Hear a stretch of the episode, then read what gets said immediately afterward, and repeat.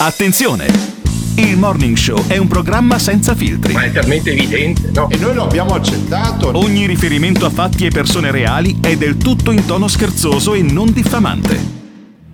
Il Morning Show, il Morning Show, il Morning Show, il Morning Show, il Morning Show, il Morning Show, il Morning Show, il Morning Show. Quando vedo Alberto Gottardo cambio il lato della strada. Lui mi stila il veleno, mi fa sentire l'odio.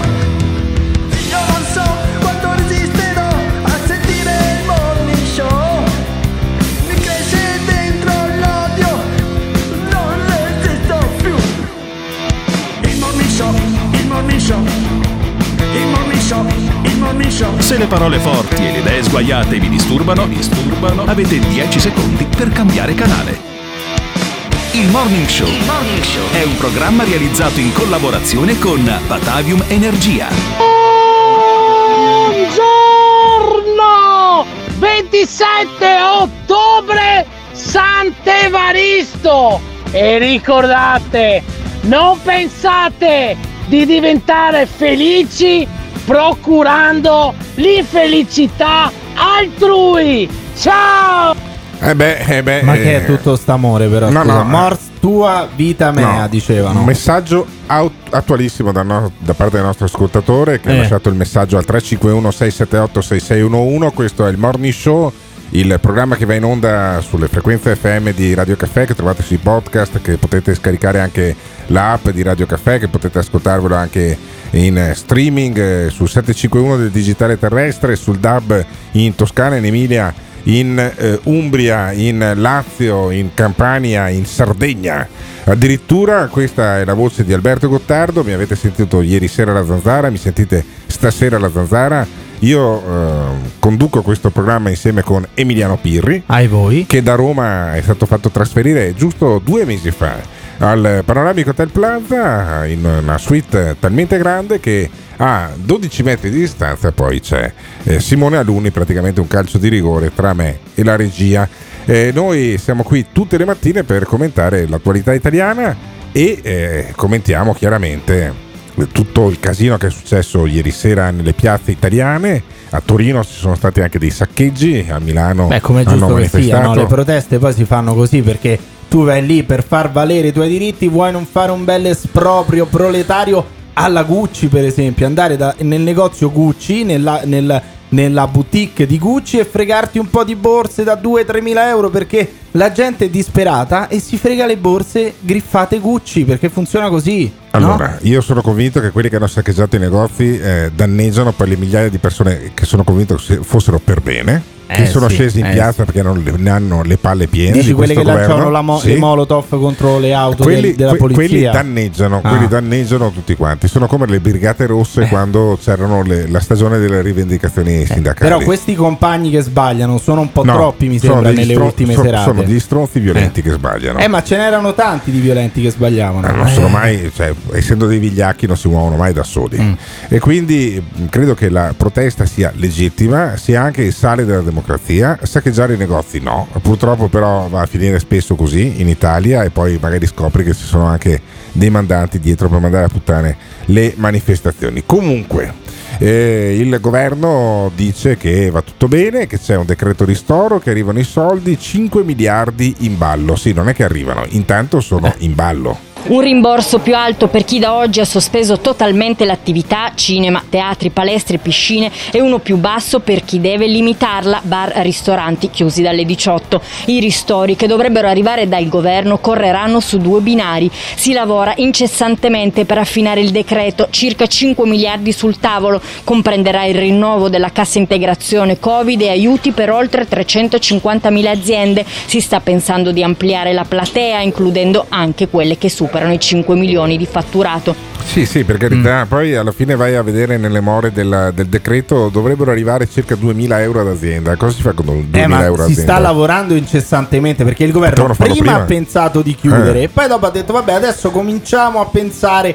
al vostro ristoro, che poi io non parlerei neanche di ristoro perché nel primo lockdown va anche bene parlare di ristoro, ma nel secondo lockdown si deve parlare di risarcimento. perché noi a queste attività stiamo facendo un danno, quindi vanno risarcite, non ristorate. Ma poi quei soldi lì non potevi spenderli per avere più posti in terapia intensiva, più medici, più infermieri, invece di eh tagliarli no, i baristi? Non sia mai, no, non sia mai. Si poteva così, ti rimanevano poi e quei soldi lì invece di fare un danno che poi ogni volta che lo fai devi, cioè è come il discorso dell'alluvione, invece di spendere un miliardo di euro per risarcire quelli che ci allaga la casa, spendi mezzo miliardo di euro per fare gli argini più grandi del fiume. Eh, ma questo presuppone eh? una prevenzione, cioè pensare prima a quello ma che succederà dopo. È eh, ma la è faticoso. È esattamente questo. È faticoso. Eh? E nel decreto c'è appunto questo ristoro e addirittura i soldi in conto corrente. Cazzo, io pensavo te li tirassero eh. con la fionda, cioè tu andassi all'ag- all'agenzia delle entrate e avessi uno che te li metteva nel sacchettino come le offerte in chiesa. Ma è logico che arrivano sul conto corrente, dove cazzo devono arrivare i soldi? Ma dai, ma per favore. Il premier Conte affretta Consiglio dei Ministri domani e subito pubblicazione in Gazzetta per renderlo effettivo. Però ci sono ancora molti dubbi. Di certo c'è che i ristori saranno fondo perduto, i soldi arriveranno direttamente sul conto corrente da parte dell'Agenzia delle Entrate, ma a quanto ammonteranno, come si calcoleranno gli importi? Prova a spiegarlo il vice ministro all'economia Castelli. Le strutture colpite dal nuovo D P C M, dice, riceveranno fino al doppio rispetto a quanto hanno ricevuto con il decreto aprile.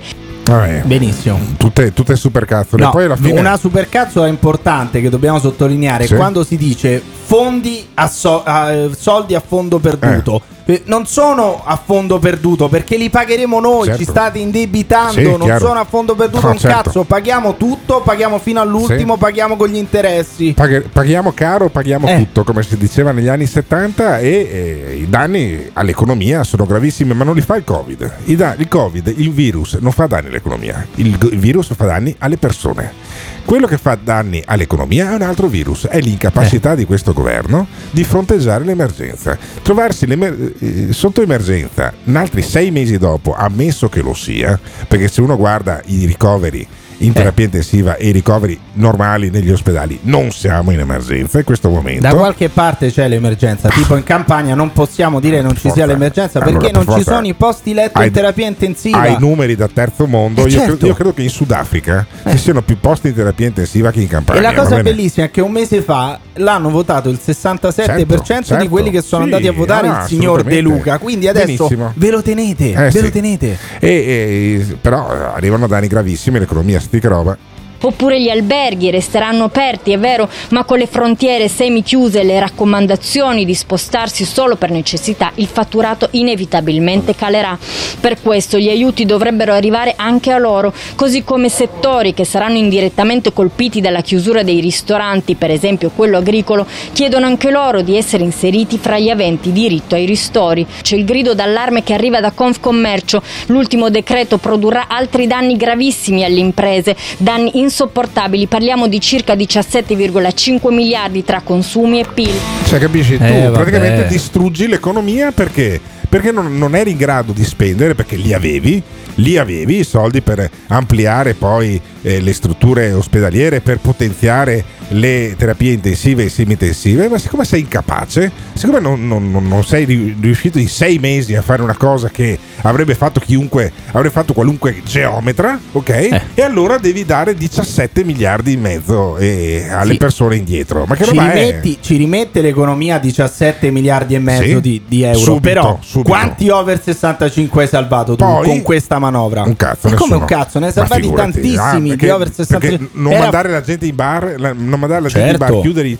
i cinema serve per e non far con, ammalare la gente. E poi continuare a far andare questi invece al mercato coperto senza mascherina li salva, perché no, il problema poi, erano i ristoranti. E poi se, se uno scende in piazza allora è un pericoloso terrorista. Beh, io però, mi, io lì, mi ribello di fronte a questa lettura. C'erano qua. tanti assembramenti no, senza mascherina nelle piazze. Bene, eh, questo anche, bisogna anche dirlo. Quando, anche. anche quando il Napoli ha vinto la Coppa Italia, cioè sono stati un sacco di assembramenti e non è successo da un punto di vista epidemiologico, da un punto di vista dell'epidemia eh. a Napoli dopo i festeggiamenti in Coppa Italia con migliaia di persone in piazza, ed eravamo dopo il picco, non all'inizio di un picco come adesso, dopo il picco dell'epidemia, dopo i festeggiamenti a Napoli non c'è stato nessun rinculo dei, dei contagiati, dei Vabbè, morti, si chiama dei, doppio rico- cu, dei doppio ricoverati, cu, perché hanno vinto la Coppa Italia, eh, non si sono contagiati, dei ricoverati terapia intensiva. Quindi probabilmente eh. scopriremo molto più avanti, che non ci abbiamo capito un cazzo, che abbiamo fatto tipo i Maya, che facevano i eh, sacrifici eh, umani quando c'erano le eclissi di sole per far tornare il sole, cioè sgozzare la gente per far tornare il sole non serviva a nulla,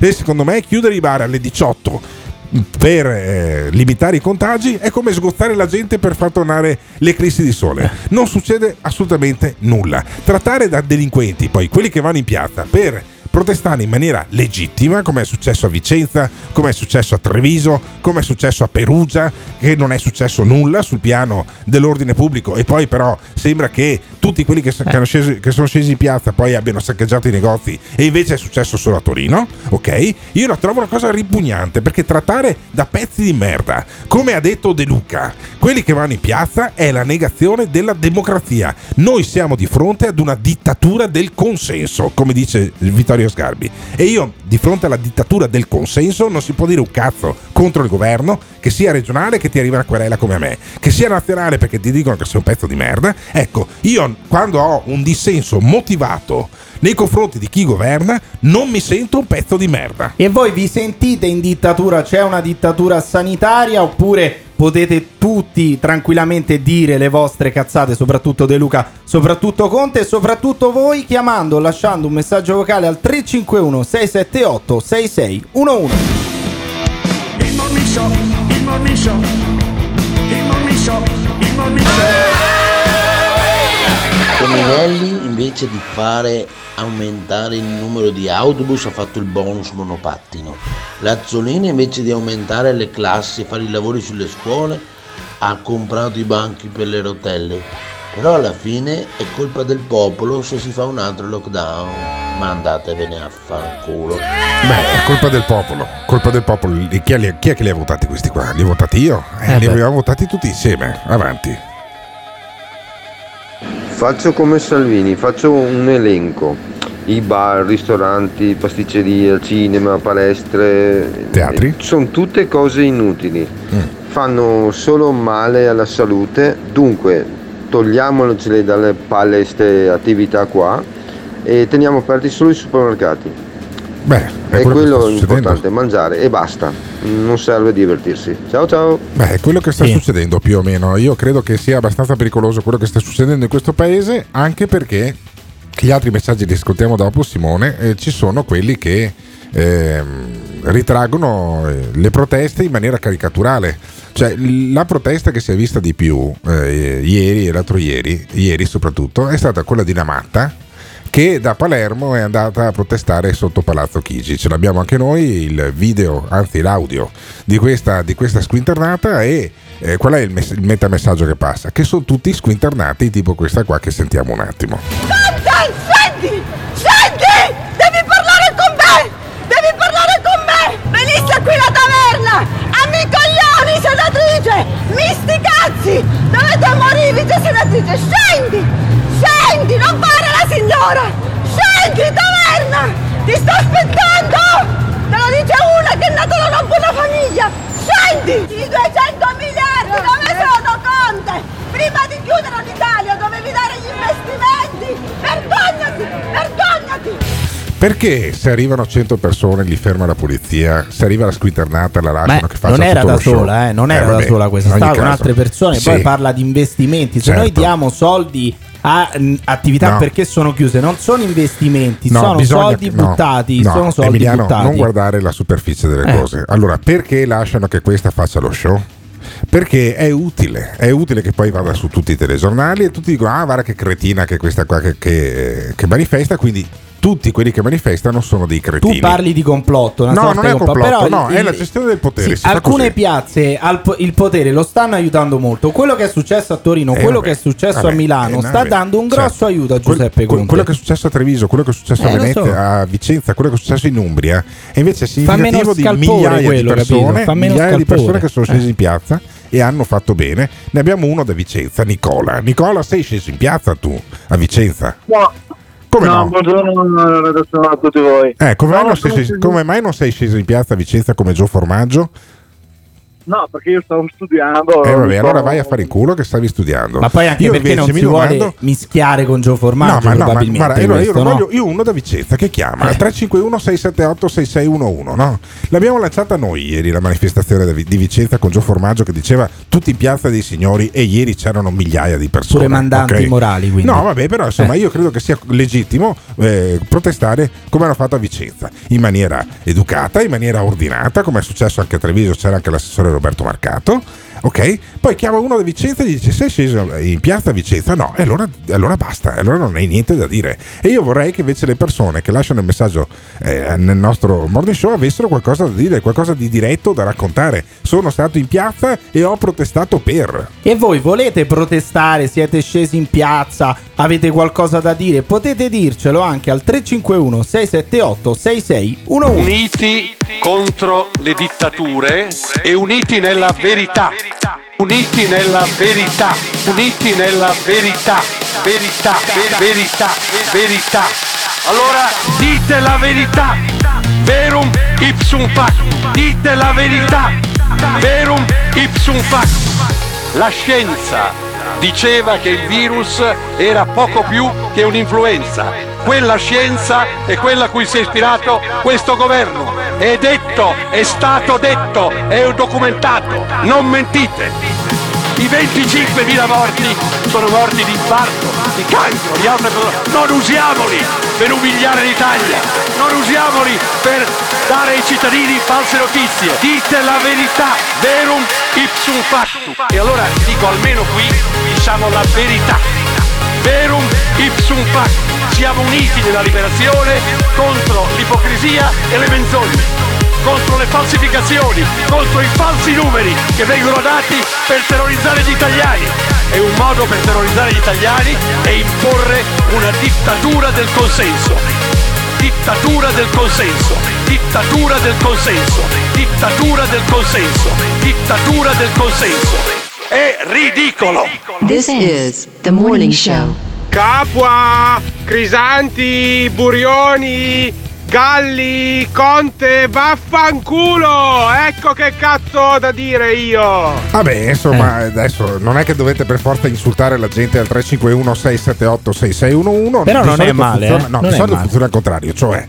Eh, chiama un ascoltatore al tre cinque uno sei sette otto sei sei uno uno tipo Nicola da Vicenza. Eh. Io gli domando: tu sei di Vicenza? Sei sceso in piazza a Vicenza come Joe Formaggio? Lui dice di no, io lo mando a fare in culo. E sai cosa succede? Che poi lui richiama il tre cinque uno sei sette otto sei sei uno uno.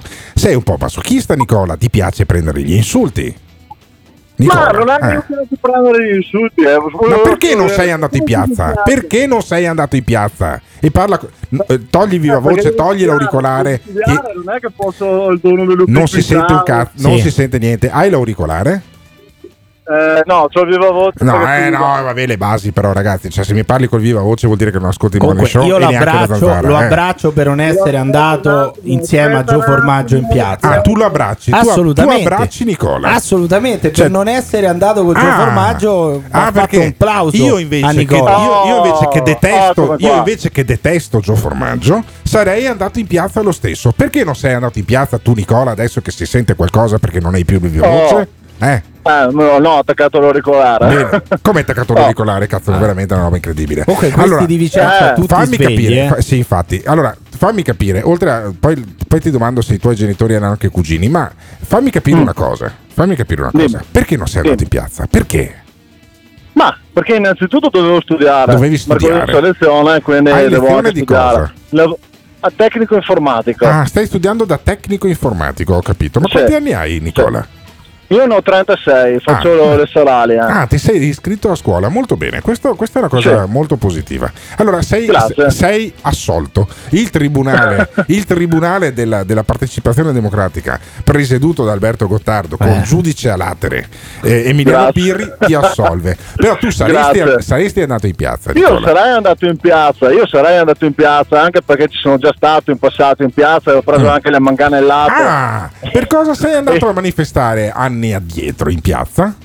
Anni addietro sono andato a manifestare con gli studenti, eh, anche se purtroppo contro, ho dovuto contro cosa? Contro cosa?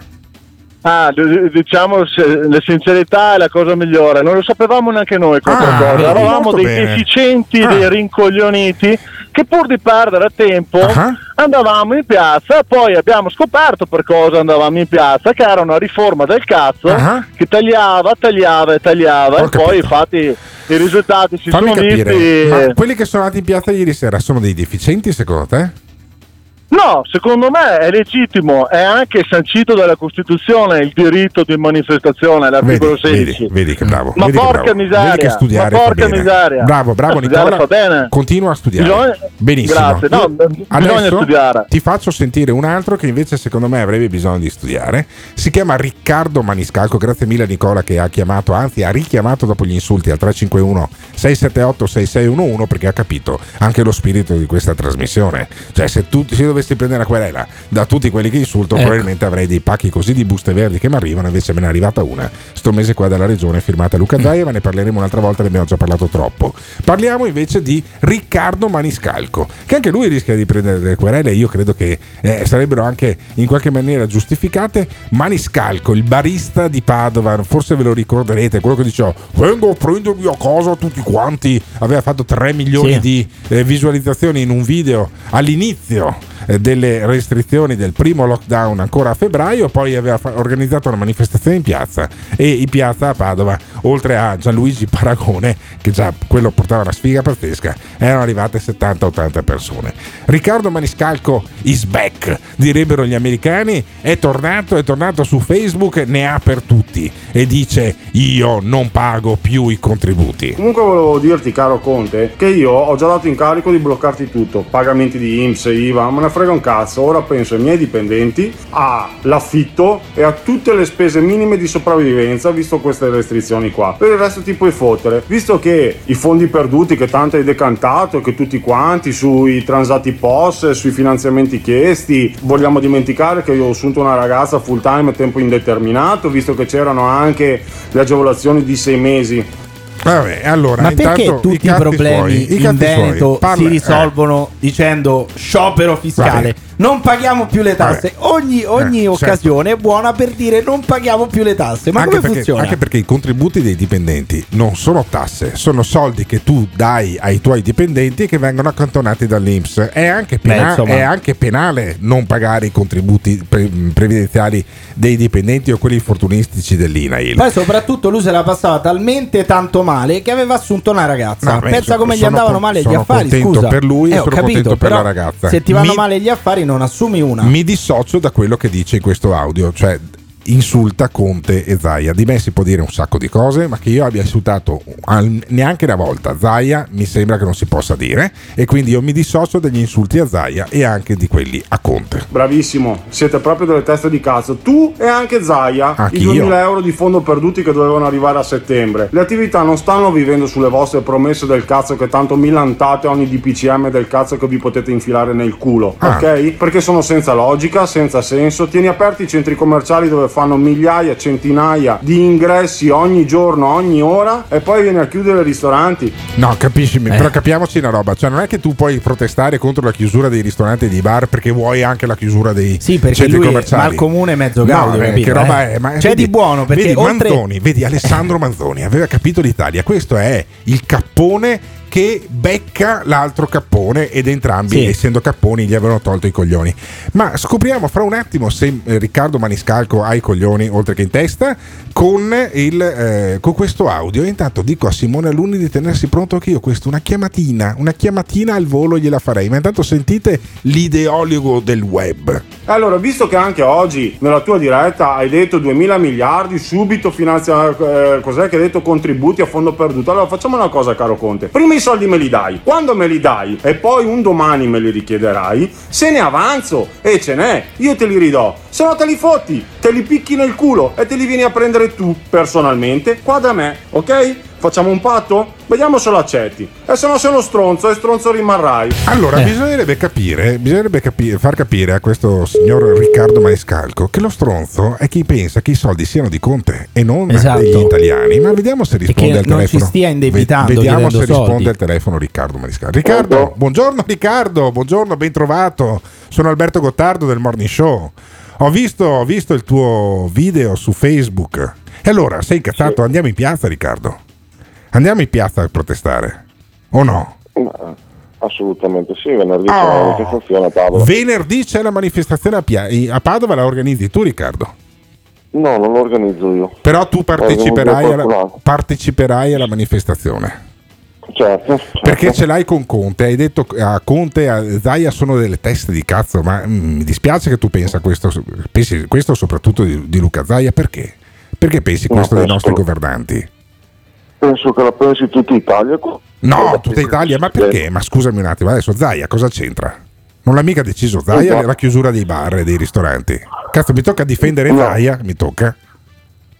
Ma allora, Zaia aveva detto che c'erano duemila euro di fondo perduto entro fine settembre. Tu eh, li hai visti? Vabbè, insomma, adesso stai lì a, a puntacazzare sulle cose che dice Zaia. Adesso aveva anche detto che il virus arrivava perché i cinesi mangiavano i topi tu vivi. Fatto, eh? Tu mi hai fatto una domanda su Zaia. Sì, benissimo, benissimo. Ma allora, quindi, tu non paghi più i contributi ai dipendenti, né I N P S né I N A I L. Ma sai che è penale sta cosa? Ah, che venissero a prendermi.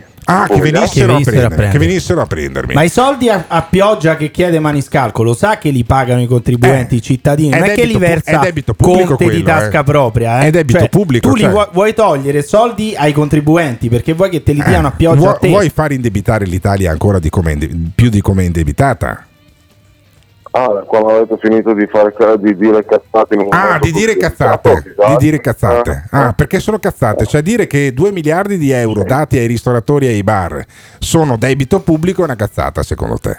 Quanti? Quanti? due, tre, cinque miliardi di euro se vengono dati ai ristoratori eh. e ai baristi sono debito pubblico, è evidente ma, questa ma cosa qua sì eh. ma io io Io, mi chiedo, io lo so che voi lo fate apposta di sfidare la gente così perché tanto vi divertite a sfidare no, la gente no, così. No, non ci divertiamo per nulla. No, eh. in, un mom- in un momento così delicato, sì? Voi sapete benissimo che non hanno dato soldi a nessuno e che la gente ha, se è sopravvissuta, è sopravvissuta grazie alle sue capacità, alle sue possibilità, ai suoi indebitamenti. Sì? Tu non hai preso soldi quindi, cioè tu non hai preso soldi. Te, a te non è arrivato no. nulla, non è, sono arrivati non, arrivati, non sono arrivati seicento euro, non io sono arrivati le migliaia. Io ho chiesto settantamila euro alla banca, l'unica cosa che mi ha dato lo Stato sono i seicento euro per due volte e basta. Eh, ma la banca eh, te li ha dati? La banca te li ha, banca. Te li ha dati i settantamila euro la banca? Vabbè, ci mancherebbe altro, li devo restituire con gli interessi per altri otto anni. Ah, eh, ragazzi, sono arrivati i soldi, allora, perché allora, dici che non sono Riccardo, arrivati? Scusa. Dai, sono arrivati i soldi della banca, sono arrivati i ah, seicento euro dal governo, ah, adesso ormai allora, contento, allora, caspita. Eh.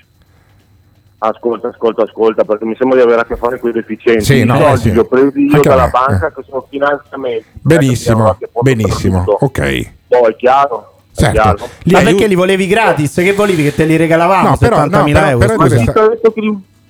No, eh, infatti li, li, li, sotto, li, eh? È Emiliano Pirri da Roma, permettilo, mh, perdonalo, eh. quelli da Roma non capiscono un cazzo, è come Vero. Con, Emiliano no, Pirri sembra, è come eh, Conte. Mi sembra che lì, eh, ma mi sembra che lì nessuno, cap- nessuno capisce un cazzo, capisci eh. solo tu. Ma eh, ascoltami, mh, fammi capire una cosa, tu hai chiesto settantamila euro perché sei rimasto chiuso due mesi, giusto? Sì. Benissimo. Eh. Allora, l'anno scorso, eh, da denuncia dei redditi, quanto avevi fatturato nel tuo, nel tuo bar? Finanza, mi controllano i bilanci e vedrai. Eh no, vabbè, però... quanto ho guadagnato no, io? Quanto sì, ho sì io. Beh, se non hai nulla da nascondere potresti dirmi quanto no, hai fatturato e quanto hai guadagnato. Eh, allora, no, come, mi, come mi dici che hai tirato su settantamila euro dalla banca, così mi dici quanto hai fatturato e quanto hai guadagnato l'anno scorso, no? Eh, a te lo vengo a dire, ah, dai, eccolo, a te eccolo, dire. eccolo. Eh, eh, vedi, vedi, vedi la trasparenza e vedi eh, giù. Eh, eh, richiamalo per cortesia. Richiamalo per cortesia perché questi qua, no? Eh, si lamentano, ti danno i numeri, ma poi quanto guadagnano e quanto fatturano non te lo dicono mica. No, perché lui sembra si lamentasse sì, del fatto beh, che eh, fossero arrivati dai, anche dai, pochi dai, soldi, dai, anche dai. troppo pochi, capito? Eccolo, eccolo, non risponde più adesso. Ma figurati. Eh, non risponde, cioè quando tu gli domandi, ma scusami, facciamo un po' di conti insieme, col cazzo, sai perché? Perché questi si sono gonfiati di denaro e ne vogliono ancora, è come la cocaina per loro il denaro, ne prendono un grammo, ne vogliono due il giorno dopo, c'è poco da fare, non risponde Maniscalco, e eh, vabbè, Riccardo Maniscalco non risponde, è così incazzato che poi, beh, così sul lastrico che poi non ti spiega quanto ha guadagnato l'anno scorso, quanto ha fatturato e tutto quanto. Ma perché... il problema non è essere attaccati eh. al denaro, eh, ma al denaro degli altri, perché eh, se sì. il denaro eh, te lo sì. guadagni, eh, sì. va benissimo, no, il problema no, è so. quando vuoi quello degli altri. Assolutamente, assolutamente. Sono arrivati messaggi al tre cinque uno sei sette otto sei sei uno uno. Sveglia, sveglia Maniscalco, te mi pare insonare. Eh vabbè, effettivamente vabbè, ma era questo un po'... si ammazza di lavoro, no, però la mattina sarà un po'. È un altro elemento, eh. è un altro elemento. Questo qua, c'ha un bar, no? Hai un bar che dovrebbe essere aperto anche la mattina, cazzo ci fa alle sette e mezza ancora mezzo, mezzo rincoglionito, dovrebbe essere bello garrulo, dovresti sentire la macchinetta del caffè, vuoi vedere che a fare il caffè c'è la ragazza assunta con eh. i contributi del governo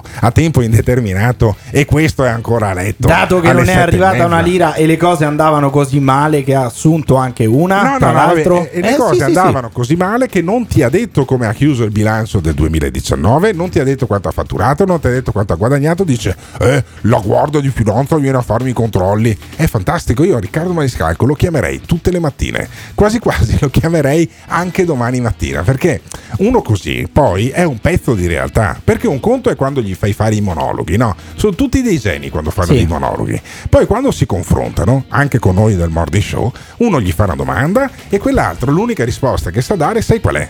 È quella di mettere giù. Prima, prima allora, di aver balbettato, a me, prima balbetta e poi dopo mette esatto, giù. Esatto, a me se domandano quanto ho fatto di fatturato l'anno scorso, rispondo molto tranquillamente. Se mi domandano quanto ho guadagnato, dico anche che ho guadagnato talmente tanto che non mi hanno chiesto un euro di tasse, ok? Mm. Perché tra i contributi per le figlie e mogli a carico e i contributi per la, le rate del mutuo ero già dentro la no tax zone e non c'è niente di cui vergognarsi, lo direi anche se avessi, fa- avessi guadagnato centomila euro, perché sarebbero un guadagno frutto del mio lavoro. Se invece Appunto. sto a letto fino alle sette e mezza della mattina che tanto i caffè li fa un'altra, allora qualche domanda inizia a fartela. Di domande e di risposte ce ne sono tante da fare durante il Morning Show. E quindi forse chi sta cavalcando questa protesta non ha perso così tanto, ma sta facendo solamente appunto una protesta per cavalcare, per cavalcare. Chiamate o lasciate un messaggio vocale al tre cinque uno sei sette otto sei sei uno uno.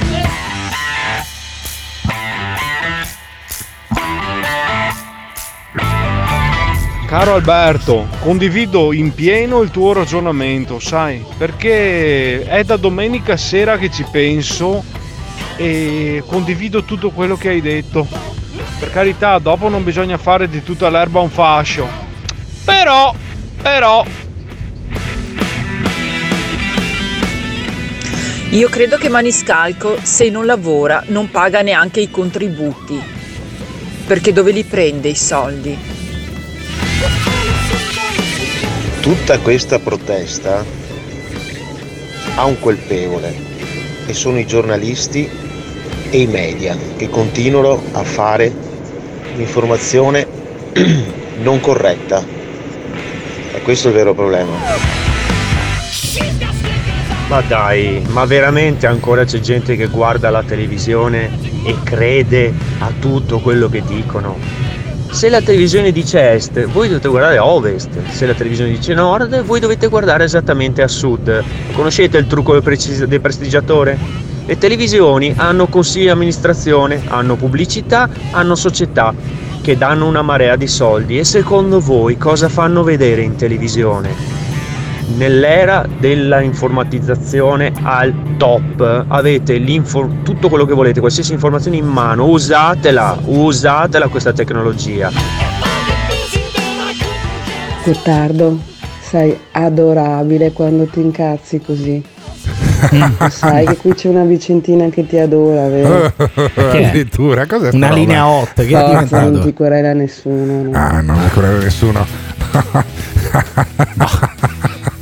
scusatemi, ma io quando nell'era, Scusa, nell'era, nell'era informatizzata, come diceva l'ascoltatore di prima, ma manda un WhatsApp, non è una linea hot questa per, per provocare Alberto Gottardo, ma che no, poi ma di mattina adesso mi fa tutto il blocco col durello e non si arriva a fine della mattinata, non, non c'è niente da fare. Poi quell'altro che dice ah, ancora che vi informate in televisione, c'è internet, e poi dopo se, se glielo chiedi quello ti dice che lui si informa su Sputnik Italia, allora, allora. perché questi sono quelli che vanno su internet a leggere le notizie, prendono i blog più squinternati che ti danno le notizie più sballate che ci siano. Questo allora, ancora ride. Io vi spiego, vi spiego una cosa, guardate, lo faccio con il cuore. Voi pensate che io sia un duro, che faccio casino, che sono imperturbabile. Sì, ma come Achille anch'io ho il mio tallone. Non eh. lasciatemi sti messaggi qua, perché dopo io mi emoziono, mi va su anche la pressione. Sì, eh, anche son, qualcos'altro. Sono qui da mesi, sono qui da mesi. Eh. L'unico che vedo è Emiliano Pirri, è logico che dopo un attimo si, uno si entusiasma di fronte ad un messaggio del genere lasciato al tre cinque uno sei sette otto sei sei uno uno. Non usate le vostre armi di seduzione di massa, che sennò mi eh, preoccupo e mi distraggo, come è successo prima che non riuscivo a ridere, non va neanche bene. Allora c'era quello che diceva non bisogna guardare la televisione. No, guardatela la televisione almeno oggi dalle undici alle tredici e trenta. C'è David Parenzo che Eh, conduce eh, il programma di Mirta Merlino. Ma non è vero, neanche conduce, che a casa neanche COVID, conduce, no, perché quella sta a casa col Covid, è a casa col eh. Covid in una condizione normale, sì. Quella avrebbe detto va bene, non lavoro, mando okay, Parenzo. Invece perfetto. Lei continua a condurre da e, casa, collegata da casa eh. e Parenzo fa il fantoccio in studio. Questo fantoccio. Funziona. David Parenzo fa il fantoccio in e studio. Questo gli mando lo strappo audio, ti querela, ti porta. È il burattino di Mirta Merlino che sta a casa col Covid. Ti porta via tutto quello che hai. Allora il ehm, adesso in bocca al lupo a Parenzo, che dalle undici alle tredici e trenta è sulla sette, e poi stasera insieme con Giuseppe Cruciani e anche con la mia partecipazione facciamo la Zanzara, una puntata sangue e merda, come diceva ecco. eh, Cruciani ieri, che effettivamente è andata anche molto bene, sta andando molto bene anche questo programma che si chiama il Morning Show, che è in onda invece su Radio Caffè, sull'F M, sul digitale terrestre del settecentocinquantuno in televisione in Lombardia, sulla Eh, radio digitale in mezza Italia. Poi ve lo ascoltate anche sul podcast, eh, appunto su Spotify e sulle altre eh, piattaforme. Un sacco di messaggi a tre cinque uno sei sette otto sei sei uno uno e un sacco di birra versata a Roma, perché a Roma sono sempre un po' più fantasiosi del resto sì. del paese. L'altro giorno a Napoli hanno portato le, le, le, le pizze, e a Roma invece o era, o no no era, era Roma, sempre Roma era, era Roma, sempre Roma, perché alla fine va a finire mm. che quelli che fanno le proteste veri, i lavoratori sì. quelli seri sì. che veramente stanno rischiando di chiudere sì. l'attività sono a Roma. Beh, certo. sono a Roma scusami A Roma qual è l'attività principale? Eh beh, I magna, ristoranti, magna, magna, eh. e i ristoranti, e eh quindi certo. non puoi togliere i ristoranti. A Roma hanno versato addirittura qualche centinaio di litri di birra per, per terra. Senti, nessuno resta chiuso. Questa è tutta birra scaduta dentro i nostri locali. Abbiamo deciso di scendere in piazza con della birra scaduta, perché oltre alla birra ci sono tantissimi prodotti dei nostri fornitori che sono scaduti. Ieri il presidente Conte ci ha accolto, ma questo non significa che la nostra mobilitazione si ferma, anzi, parlando in termini birrai siamo in pieno fermento, proprio perché la birra per noi scaduta, questo svuotarla nelle piazze significa proprio dimostrare alla gente, ai cittadini come noi, che è un'emorragia di crisi che non si ferma. No, fermi, eh. però cioè, non è che fai un D P C M, chiudi alle diciotto e scadono otto litri di birra. No, ce però questo dal prima. lockdown, questo ah, dal primo dal, lockdown, ah, perché dal primo lockdown. Questo è un esempio di protesta che funziona, cioè dei lavoratori che non vanno di notte a lanciare le molotov, semplicemente ti fanno vedere quanto cibo, quanta birra, quante bevande sono scaduti nei locali nel corso di questo, di questo lockdown, che poi è diventato coprifuoco, e è una manifestazione che funziona molto meglio di lanciare le molotov o di rompere le vetrine o Benissimo. di saccheggiare i negozi. Sono perfett- perfettamente d'accordo. A Roma funziona così, invece a Napoli eh. le agenzie di animazione, vediamo come risponde eh. Napoli alla creatività romana. Non sappiamo più come mantenere le nostre attività in piedi, come mantenerle aperte. Nello scorso lockdown soltanto nel nostro settore in Campania hanno chiuso duecentocinquanta, forse trecento agenzie di animazione e sale eventi. Ogni agenzia ha almeno venti venticinque animatori. Noi vogliamo reddito per tutti, reddito, reddito, reddito per tutti. eh. Noi vogliamo reddito per alla tutti. Alla fine si finisce sempre lì, perché si va in piazza per dire non chiudete i negozi, non chiudete i ristoranti, non chiudete i locali, ma alla fine cosa chiedono i napoletani? Reddito un bel tutti. reddito per certo. tutti, a spese vostre, però a spese nostre. Roma, eh, Ro- certo. Roma fino ad, fino ad ora batte Napoli nettamente, però loro poi no, i napoletani se non sono resi conto. Ha detto guarda, a Roma hanno fatto la sceneggiata, a Napoli noi siamo quelli della sceneggiata, eh. E hanno schierato il bomber, il Maradona, il Pelé, lo zico della sceneggiata, il generale Antonio Pappalardo era in piazza a Roma. Eccolo. A combattere con il popolo, lui che prende anche il vitalizio da parlamentare, eh lui che prende anche una pensione da generale, quando il generale lo è diventato l'ultimo giorno appunto per andare in pensione con uno scalino più alto. Il generale Antonio Pappalardo era in piazza, senti che roba, senti, dice mandare a casa Conte il generale Pappalardo. Io mi sto rivolgendo non a quelli che alla fine del mese si prendono lo stipendio, perché i lavoratori del pubblico impiego, io mi rivolgo a quei cinque milioni di, part- di italiani che non arrivano alla fine del mese perché hanno chiuso le loro attività e il governo se ne strafrega. Partiamo da Napoli e tutta l'Italia si sta infiammando. Catania, Civitanova Marche, Bolzano, tutti stanno scendendo in piazza e alla fine scenderemo tutti quanti a Roma per fare una sola cosa: mandare a casa Conte, se ne deve andare, non l'ha eletto nessuno, è un abusivo, via. Eh, vabbè, vabbè. Lui adesso che si, ha, si erge a protettore no, delle partite I V A, lui che prende la pensione da generale dei carabinieri, eh sì, che era, sì. è diventato generale semplicemente sì. per andare in sì, pensione, per prima, prendere una prima. pensione più alta, sì, sì. che adesso lui vive e spende quella pensione in Tunisia, in Tunisia si erge a protettore delle partite I V A che gli pagano la pensione. Infatti guarda, io ho come l'impressione che questa protesta che era nata bene, capeggiata dal generale Pappalardo, andrà assolutamente a puttane. A puttane, a puttane. Ma secondo voi, secondo i nostri ascoltatori, ha senso andare in piazza di notte a protestare, a lanciare le molotov, a rompere le vetrine, oppure avrebbe più senso non chiudere la saracinesca del locale dopo le diciotto? Quella sarebbe una protesta che avrebbe veramente senso. Secondo voi è giusto fare così o è meglio andare in piazza a spaccare tutto? Chiamate o lasciate un messaggio vocale al tre cinque uno sei sette otto sei sei uno uno. This is the morning show. Lasciamo perdere Antonio Pappalardo, massone dichiarato e evidentemente anche dei simboli che è abituato a indossare. Bisogna fare così: manifestazioni in tutte le piazze, ristoratori e attività aperti senza accendere nemmeno i registratori di cassa. Durante la manifestazione tutti si va a mangiare da loro, si paga in contanti e si manda a fanculo il sistema. Chi non riesce a guadagnare i soldi, le attività, ci si organizza, si crea un circuito, si va tutti da uno, tutti dall'altro e si mantengono questi imprenditori e queste piccole imprese e artigiani. Facciamo così, non paghiamoli più una tassa, saranno...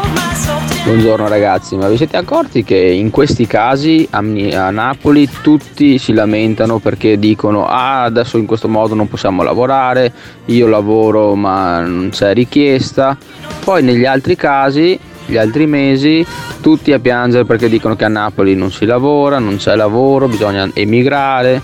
Com'è la situazione allora? Manifestare è sacrosanto, è un diritto che è intoccabile, assoluto.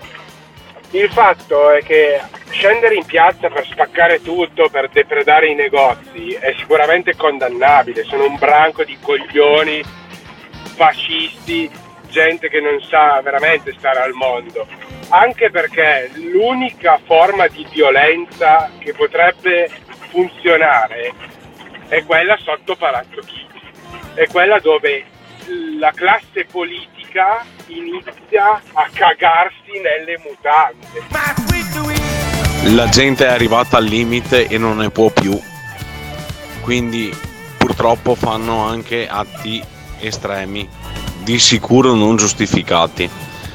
Però vorrei chiedere all'ascoltatore precedente cosa c'entra il fascismo con gli idioti che hanno distrutto tutto a Napoli. Finché ci sarà un Salvini che dice che lo, questo governo porta all'istigazione, ci sarà questo disastro, continuerà ad esserci.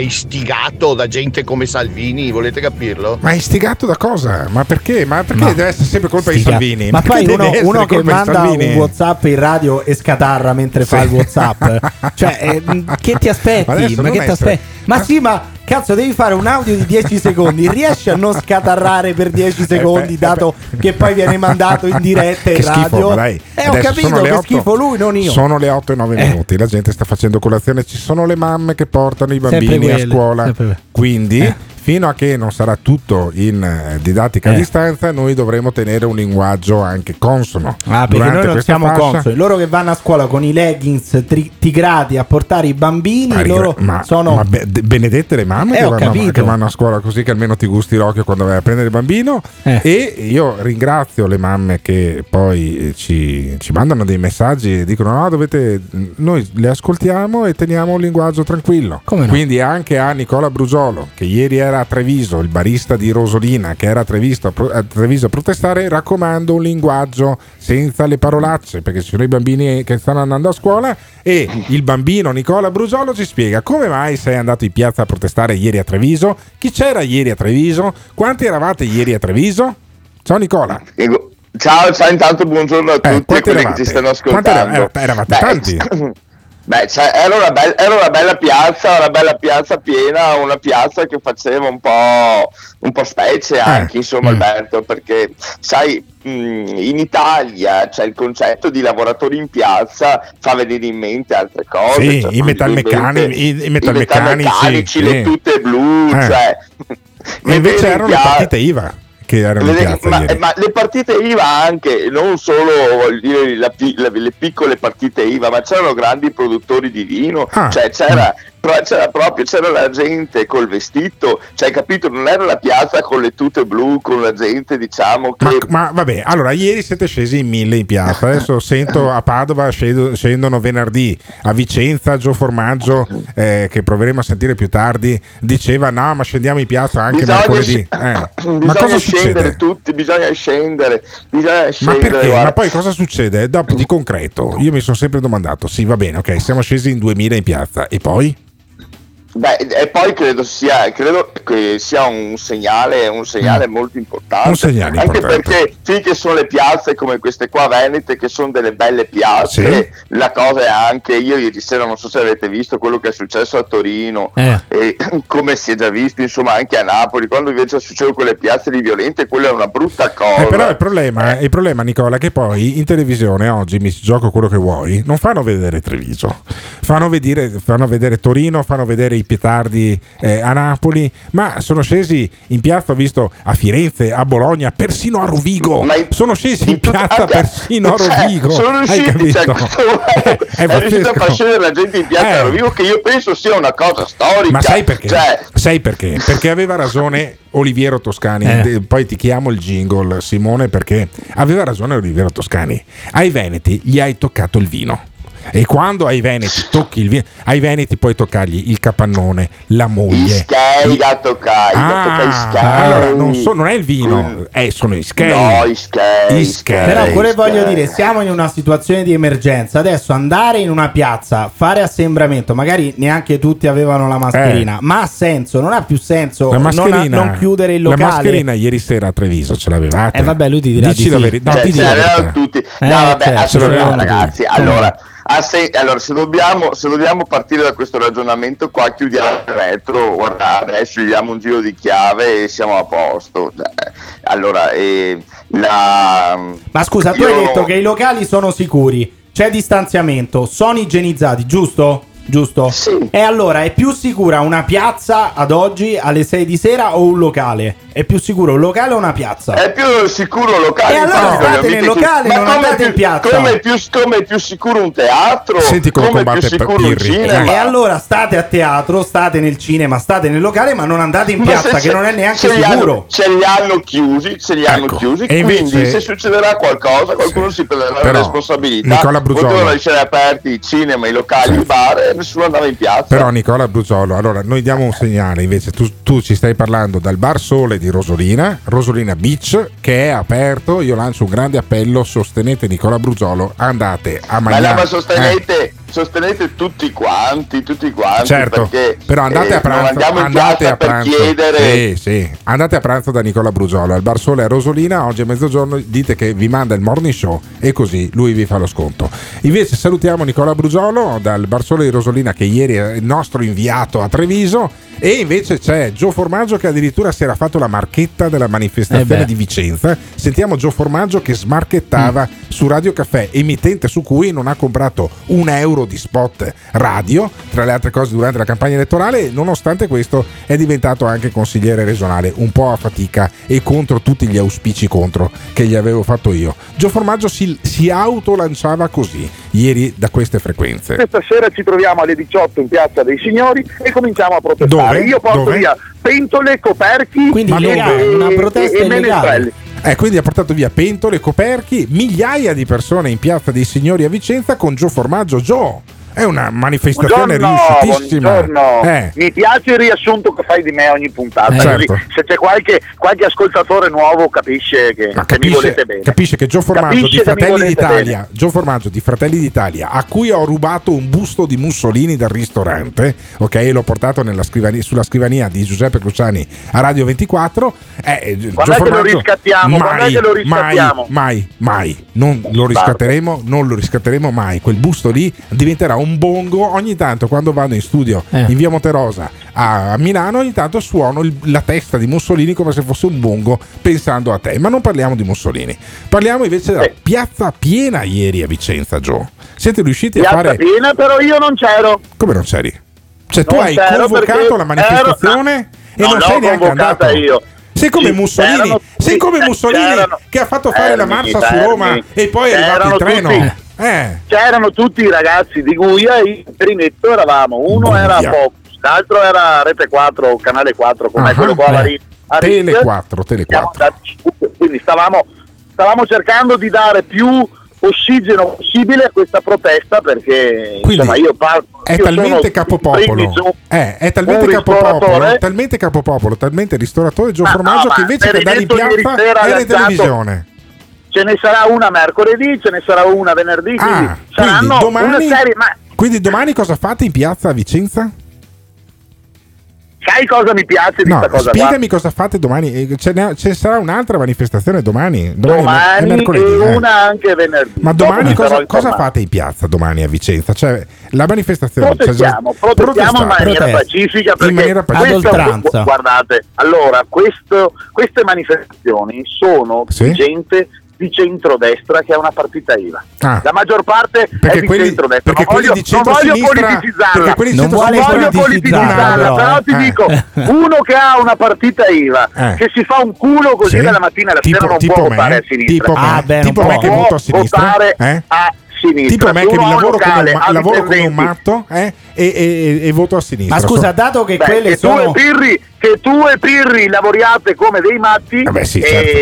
e... io, io sicuramente di sicuro, di sicuro non, non come consiglieri regionali, però quasi. Quello bravo, che voglio bravo, dire Pirri, è che se queste, ecco, se queste sono regionali. Partite I V A, invece di andare in piazza a rompere i coglioni, perché non tengono il negozio aperto? Per esempio ad Albettone, perché non fai tenere tutti i negozi aperti eh, come protesta? Un'ordinanza. Sarebbe una protesta fai un'ordinanza. molto più sensata rispetto Guarda, all'andare allora, in piazza. Eh, ma non è più sindaco. Ho mandato, non è ho più mandato eh, ieri sì. sera eh. Ho mandato ieri sera un messaggio alla Francesca sì, e gli ho detto eh. fai come Sgarbi sì. e io ti supporto. Eh. E quindi cosa succederà ad Albettone? E se, essendo un avvocato, ha detto prima mi guardo le leggi, ho detto guarda che non trovi l'apertura delle leggi. Vabbè, però tu saresti per i bar aperti ad Albettone dove sei vice sindaco. Sì, perché non c'è nessun pericolo. Ah. Non c'è nessun pericolo, perché anche ieri sera avevo uno, il P D, mi ricordo neanche come si chiama, continuava a dire ci saranno le terapie intensive piene, ti, verrà in men- ti verranno in mente queste parole. Hanno rotto il cazzo, perché eh. prima devono dirmi Joe Formaggio chiudi il ristorante anche a mezzogiorno, sì. non solo alla sera, perché ditemi la differenza, sì. e questi sono i soldi di ristoro. Non abbiamo mai chiesto niente, cioè, tu dici, tu mai dici niente. Qualsiasi tassa eh. l'abbiamo sempre pagata, tu qualsiasi dici, obolo eh. sempre pagato, e adesso cosa fanno? Non ci fanno lavorare e pretendono, perché non si fermano le bollette, non si ferma il fisso dell'acqua, il fisso della luce, le immondizie, non si fermano quelle tasse lì. E allora chi ha un bar, chi ha un ristorante, ma e ve lo dice uno che il ristorante è pagato da quaranta anni. ed è un ristorante che guadagna bene, ma non tutti hanno quella possibilità. Chiaro. Io ho un amico che ha, che ha firmato il contratto del bar quattro giorni prima del coronavirus. Porca questo miseria. Qua si è già mangiato mm. la casa, vanno a prendersi la casa e lui e i suoi figli saranno in sala. Senti, cioè, Gio, chi cazzo va a dirglielo che ti bisogna chiudere alle diciotto? Va, tutto perfetto, culo. tutto perfetto, siamo incredibilmente praticamente d'accordo. Però io ti do una, una, un'idea per la manifestazione di domani.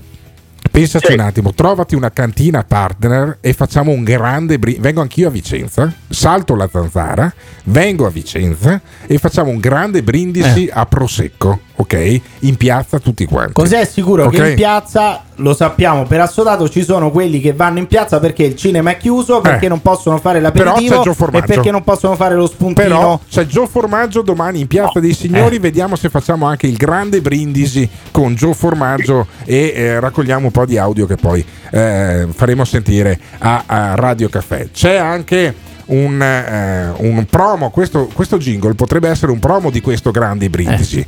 perché uno si domanda: dove sei i Veneti? Veneti, Veneti, Veneti, Gigi. Dove sei Veneti? Facciamo Gigi. Veneti. Ataticamente da ubriachi, da alcolizzati. Veneti. Veneto, sì, sì, sì. Alcolizzati ataticamente. Veneti. Ataticamente da ubriachi, da alcolizzati. Veneti. Veneto, sì, sì, sì. Alcolizzati ataticamente. Vediamo, vediamo, vediamo. Ore guardo il bicchiere di Veneti. Veneti. Noi abbiamo, noi abbiamo l'alcol che ci protegge. Se Veneti fossero buoni come i loro vini, sarebbe il paradiso. Dovrebbe essere una cosa stupenda, stupenda, stupenda, stupenda. Noi abbiamo, noi abbiamo l'alcol che ci protegge. Paga da bere, fa solo un giro, dai dammi qua, versi una grappa. C'era tutta una roba del genere. Paga da bere, fa solo un giro, dai dammi qua, versi una grappa. C'era tutta una roba del genere. Dove sei Veneti? This is the morning show. Allora c'è stata appena adesso una scenetta che sarebbe piaciuta molto a Pirri. Sono andato a prendere dei dati per una fattura di una signora molto anziana, non molto anziana, e poi mi fa: visto che ci sei, portami giù l'immondizia. Eh, al quarto piano, così abbiamo fatto, dai. E eh vabbè, eh vabbè, insomma dai, hai fatto una, un'opera per bene. Il nostro ascoltatore che ci ascolti e ci lasci i messaggi al tre cinque uno sei sette otto sei sei uno uno. Adesso non è che stiamo lì a sbandierarlo. Hai portato giù la, l'immondizia alla vecchia che vive da sola. Ti, cioè, paga, ti paga anche la vecchia, perché sennò non andavi a mandargli i dati per la fattura. E allora eh. non rompere le balle. Che roba, che, che, ma vedi, c'è veramente gente greve. C'è gente che non ha cuore, e invece ce n'è uno in Veneto che ha un grande cuore. Il nostro padre spirituale, Don Luca Zaia, anzi Monsignor Luca Zaia, perché lui insomma in fondo è un po' come Comeini, è anche il nostro padre eh. spirituale, non è solo una carica politica la sua. Io credo che potrebbe fondare una religione, come ha fatto anche Maradona, poi tra le altre cose, e qualcuno andrebbe a messa per venerare Luca Zaia. Luca Zaia che però incredibilmente la situazione è talmente grave che io e Zaia siamo d'accordo. Cioè Zaia ieri in conferenza stampa dal bunker della protezione civile, perché non c'è l'emergenza ma lui è già in bunker della protezione civile, ha eh, detto delle cose assolutamente condivisibili, tipo questa. Vi ricordo che i ristoranti, le palestre e le attività produttive che vengono di fatto chiuse, e molte delle quali purtroppo rischiano di non riaprire neanche più, sono attività che hanno rispettato in maniera ossequiosa, e lo dico non perché va bene dirlo, lo dico perché i miei servizi di controllo della regione, della sanità pubblica, non hanno segnalato né focolai provenienti da, da queste realtà, tantomeno che comportamenti, diciamo, delinquenziali da parte di questi imprenditori. Certo, eh, per cui, quando insomma... dice non mi hanno segnalato, parla dei delatori, eh, parla della Gestapo, quella veneta che gli mandava i WhatsApp, sì, che gli mandava Luca, i messaggini, le foto. Luca Zaia non è l'ufficio, l'ufficio amministrativo della questura di Padova che, che fa vabbè, però applicare... lui gli arrivavano eh, le segnalazioni, quindi dice nessuno eh. mi ha segnalato di bar che si comportano e quindi, da stronzi e quindi non, e quindi non ah, vanno certo, chiusi sì, perché nessuno ha fatto delazioni nei sì, confronti allora, dei ristoratori o dei baristi. Benissimo, non, non esistono le malattie rare perché nessuno le, se- eh le certo, segnala a Zaia. Eh certo. No, cioè, esistono lo stesso, solo che non le segnalano. Adesso sì, sono sempre d'accordo fino a un certo punto. E poi Zaia fa una cosa che di solito facciamo noi. Sì, infatti. Adesso se io dicessi che Zaia ha fatto una marchetta al ristorante, mi arriva eh. un'altra querela da Zaia, perché secondo me lo ascolta, secondo me c'è qualcuno un po' poveretto che ha tutta la mia ma solidarietà, non è vero, ma è Zaia che, che è un mattina, tuo grandissimo no, ascoltatore no, no, no, affezionatissimo, avrà, avrà di meglio di, da fare che ascoltare il morning show, ma secondo me ma c'è figurati. un poraccio eh. un poraccio non nel senso economico del termine, nel senso di mansione, che ha la mansione ogni mattina di ascoltare alle sette alle dieci il morning show e segnarsi poi con la matitina: Gottardo questa mattina eh. ha detto che hai fatto la marchetta al ristorante, lo quereliamo con lo studio Malvestio o non lo quereliamo? Lo quereliamo. E allora poi mi arriva la busta verde. Allora io eh, lo dico a costui o a costei: amico, ti abbraccio, magari avrei anche studiato all'università e il tuo lavoro, la cosa che ti chiede Zaia qual è? Ascoltare sto programma di merda. Eh lo so, l'alternativa Pensa, era poveretto. il McDonald's, quindi sì, ha dovuto vabbè, scegliere. Però guarda, era più dignitoso lavorare al McDonald's piuttosto che fare una cosa del genere. Comunque, Zaia che parla dei suoi amici ristoratori. Senti. Cioè, pensate alla foto che sta girando di, di Beppe Tonon, Beppe che Tonon. È, è titolare di Calozio, che oltre a avere creato, no, fermo, fermo, non sto fermo, facendo fermo, fermo. Fammelo riascoltare.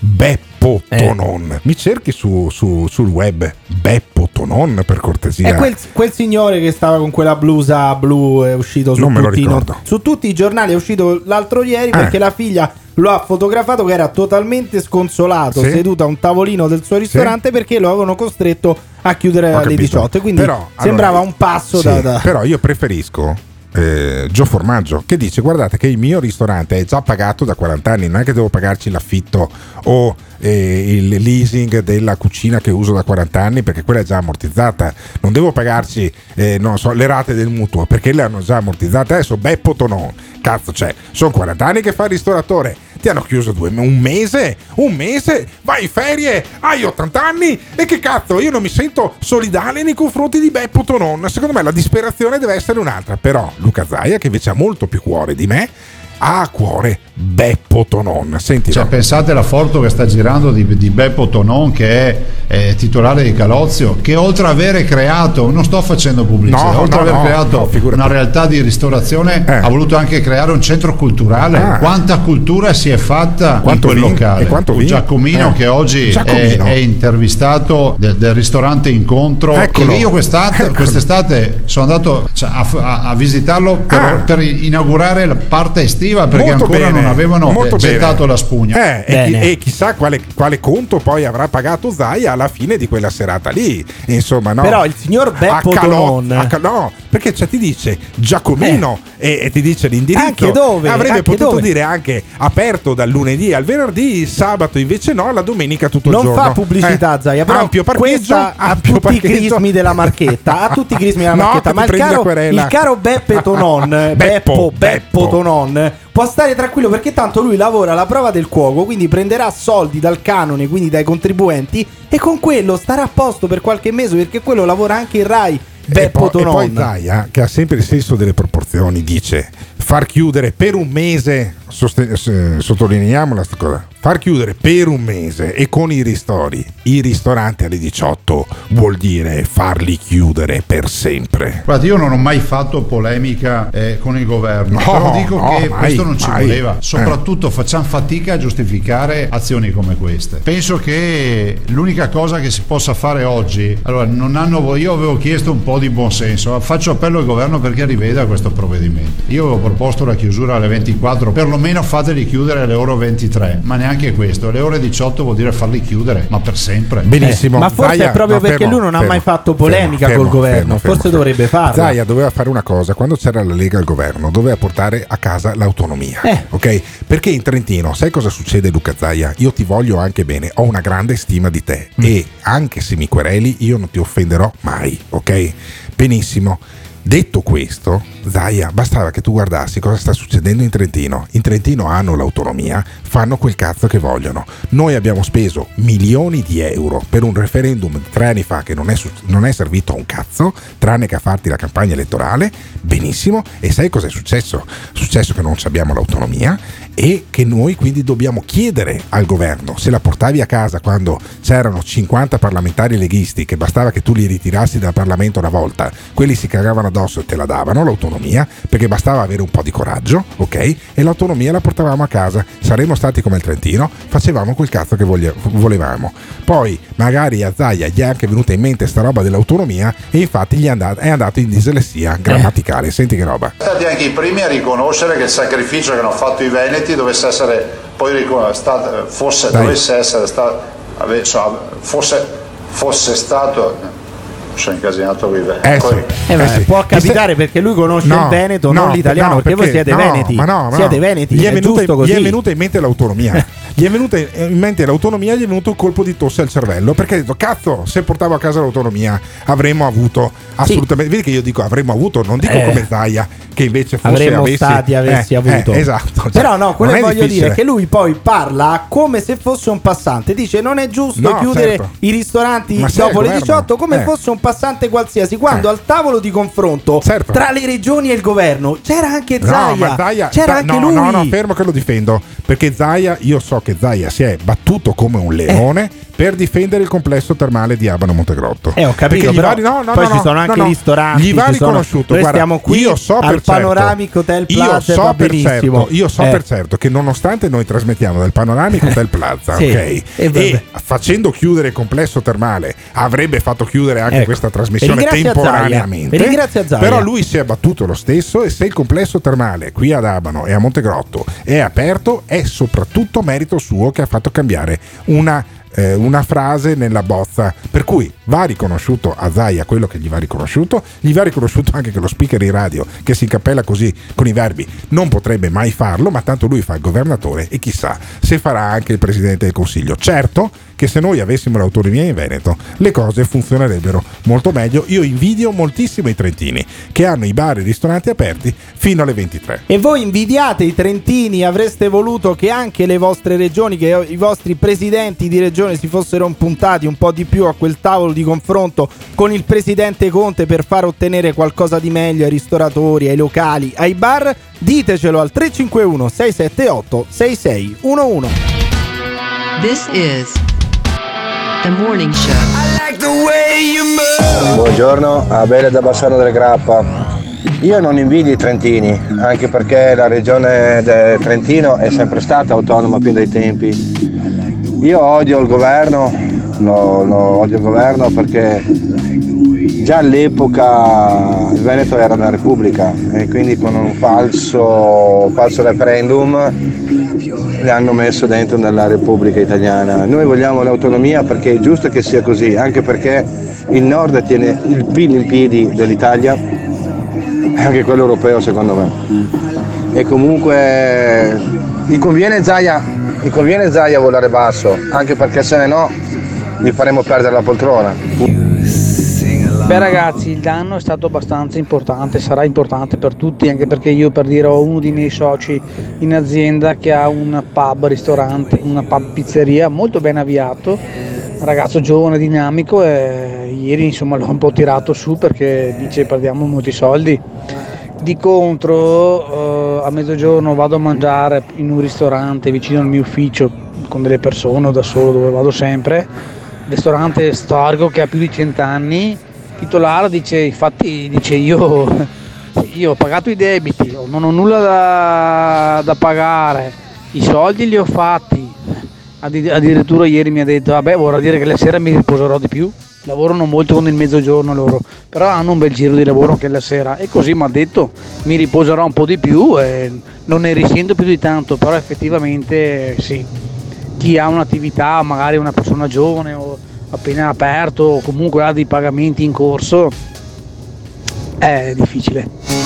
Non ti piace quello che stai ascoltando? O cambi canale oppure ci puoi mandare un messaggio vocale al tre cinque uno sei sette otto sei sei uno uno. Non fuggire, partecipa. Non ci sono terze vie.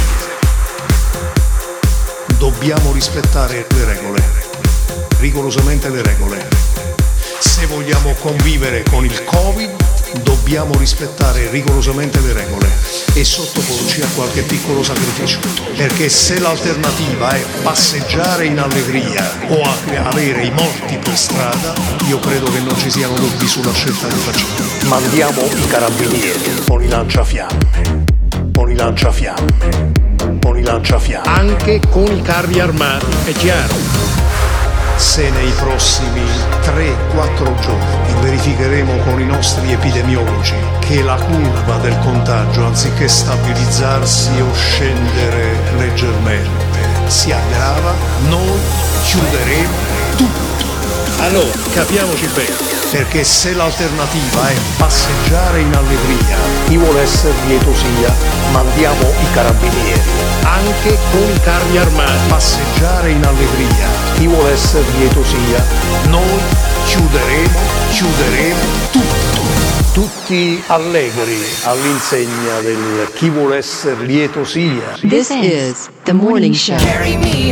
Allora vedi che se ci sono regioni autonome che possono e chi non può far niente, sono due Italie diverse, e la voglia di autonomia deriva proprio da questa cosa, da uno Stato che negli anni, non ultimo questo, ma negli anni non ha saputo um, considerare quali erano le esigenze primarie della nazione, di conseguenza meglio arrangiarsi e allora si va a autonomia. Però nel Veneto la fatica arrivare, io l'ho votata, sono ancora convinto che arriverà, però intanto siamo ancora qua che aspettiamo e in conseguenza dobbiamo anche arrangiarsi. Cosa dobbiamo fare? Eh, dobbiamo fare, dobbiamo aspettare, dobbiamo sì, aspettare. Sì, ma arriva, eh, tranquilli. E dobbiamo arriva. sperare di avere un governatore, Zaia lo è sicuramente, eh, migliore di quanto lo sia invece Totti, che era un giornalista di eh, Mediaset e poi diventato presidente della regione Liguria, riconfermato poi per le eh, altre vedi. cose. Poi dopo si lamentano questi, perché no, no. li riconfermano anche con...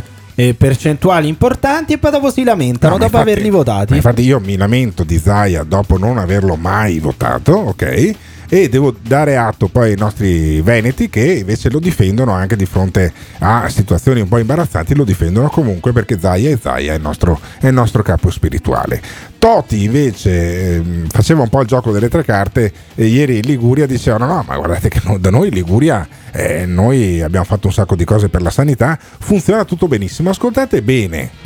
Cosa dice Totti, che è il governatore della Liguria, perché dopo arrivano i sindacalisti che invece gli raccontano la realtà, che eh. non è quello che racconta il governatore della Liguria. Sentiamo Totti. Come vedete la capacità diagnostica della nostra sanità aumenta di eh, giorno in giorno, così come oggi hanno aperto le prime strutture che stiamo ovviamente aprendo di bassa intensità di cura, ed è la ragione per cui ci sono state dimissioni dagli ospedali importanti. Quindi anche la dotazione dei posti letta extra ospedalieri sta rapidamente aumentando. Tutto, quindi tutto lui ha aperto un sacco di cliniche sì. per il Covid, sì, per sì, poi sì. addirittura la diagnostica funziona sì, benissimo, ah, i tamponi, il drive-in, addirittura poi... mandano i letti a casa sì, per quelli che fanno la terapia intensiva a casa in ottimo, isolamento. Ottimo, ottimo. Un'ottima regione quella della Liguria. E poi invece senti il sindacalista della U E che gli sbatte in faccia alla realtà. Questa seconda ondata eh, troviamo che la risposta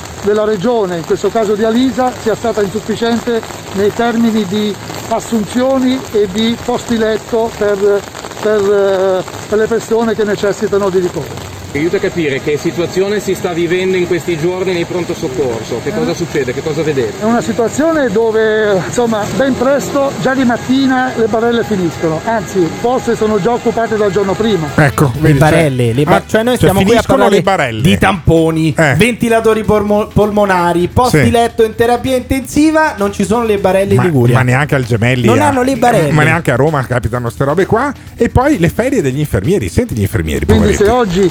che in una pandemia in corso troviamo eh, una, una risposta di, cioè di questo genere, quindi comunque andando a fermare le ferie, che è un istituto, eh, che è un diritto più che altro per eh, i lavoratori del, del pronto soccorso per di più, ma anche di tutte le altre unità operative, noi cioè, rigettiamo questa questa proposta fatta da Lisa e la rimandiamo a mittente. Eh, cioè dico, non è che puoi mandare, farci lavorare di seguito per dei mesi senza darmi eh, neanche capito, un giorno di riposo. Ho capito, eh. Però se stai in un'azienda privata, se le cose vanno male e se il datore di lavoro ti dice "Oh, devi rimboccarti le maniche", sì, io ti pago, no, però devi rimboccarti le maniche, sì, per un paio di, di mesi, per sei mesi, non per otto so. mesi, per non dieci so. mesi, eh, non te ne vai in pe- so, Questi perché... dovrebbero baciare sì. il terreno ah, dove camminano, ah, okay. perché loro... Ma cosa stai dicendo? Sì, perché ci sono gli infermieri, quelli che hanno il posto fisso eh. e che non si schioderanno mai e che avranno poi una bellissima sì. pensione pagata dedicato, da noi. Secondo, ci sono quelli che anche se non hanno posto fisso adesso di lavoro sì. ce n'hanno a bizzeffe, quindi stanno lavorando, a eh. differenza di chi sta a casa, non lavora e magari non percepisce lo stipendio. Se non vanno in ferie per qualche mese, anche ah, per un anno, non rompessero ah, i coglioni, perché coglioni. loro stanno lavorando, sì, però, è una situazione di emergenza, allora, uno non può stare a pensare alla fe- alle ferie okay. in questo momento. Però, però fare l'infermiere, fare il medico non è come fare dei pezzi alla macchina utensile, eh, fai il metalmeccanico, vabbè. per cui puoi lavorare sei mesi, sei un po' deconcentrato e fai un po', un po' di pezzi eh, fallati che quindi eh, ti manda indietro il controllo di qualità. Stringi no. un po' la cinghia, dai. Ho capito, però se tu sei eh, stressato, se tu sei stanco e poi sbagli la terapia a uno che è in terapia intensiva, quello muore. Eh, lo so, ma quindi, se tu vai in ferie non c'è de- personale. Eh, ma, ma quello è un problema dei politici. Fare le vacanze. Ma quello è un problema dei politici. Ho capito, ma non uno è un problema degli infermieri. Eh, allora, a monte c'è un errore politico, lo abbiamo detto, non ci sono gli specialisti, non c'è personale, eh. non ci sono i numeri giusti di posti letto in terapia intensiva. Però non ci sono le barelle. Può anche ogni tanto rinunciare alle cazzo di ferie, soprattutto se hai un posto fisso o comunque se stai avendo più lavoro rispetto quindi, agli altri e, dici, e percepisci ah, comunque lo stipendio rispetto alle partite I V A, per dici, esempio. Tu sostieni anche gli infermieri e i medici non devono lamentarsi, devono fare no, più sacrifici di così. Potrebbero un po' meno rompere i coglioni, cioè adesso ma, andare a fare la protesta sindaca- sindacale perché giusto, non prendi le giusto, ferie in un momento giusto. del genere, secondo me, dato che poi pre- vieni pagato dai contribuenti. Senti il neoliberismo. No, Senti non il puoi neoliberismo. rompere i coglioni perché non vai in ferie, il neoliberismo. dai. Quant'è cioè, che non vai in ferie tu, Alberto? Sì. Da quant'è che non vai in ferie? Ma no, io l'anno scorso ho fatfatto un mese di ferie. Eh, l'anno scorso? Ci andranno eh. l'anno prossimo cioè, in ferie. Quest'anno ho fatto cinque settimane di ferie, si è bloccato il morning show eh. al trentuno di luglio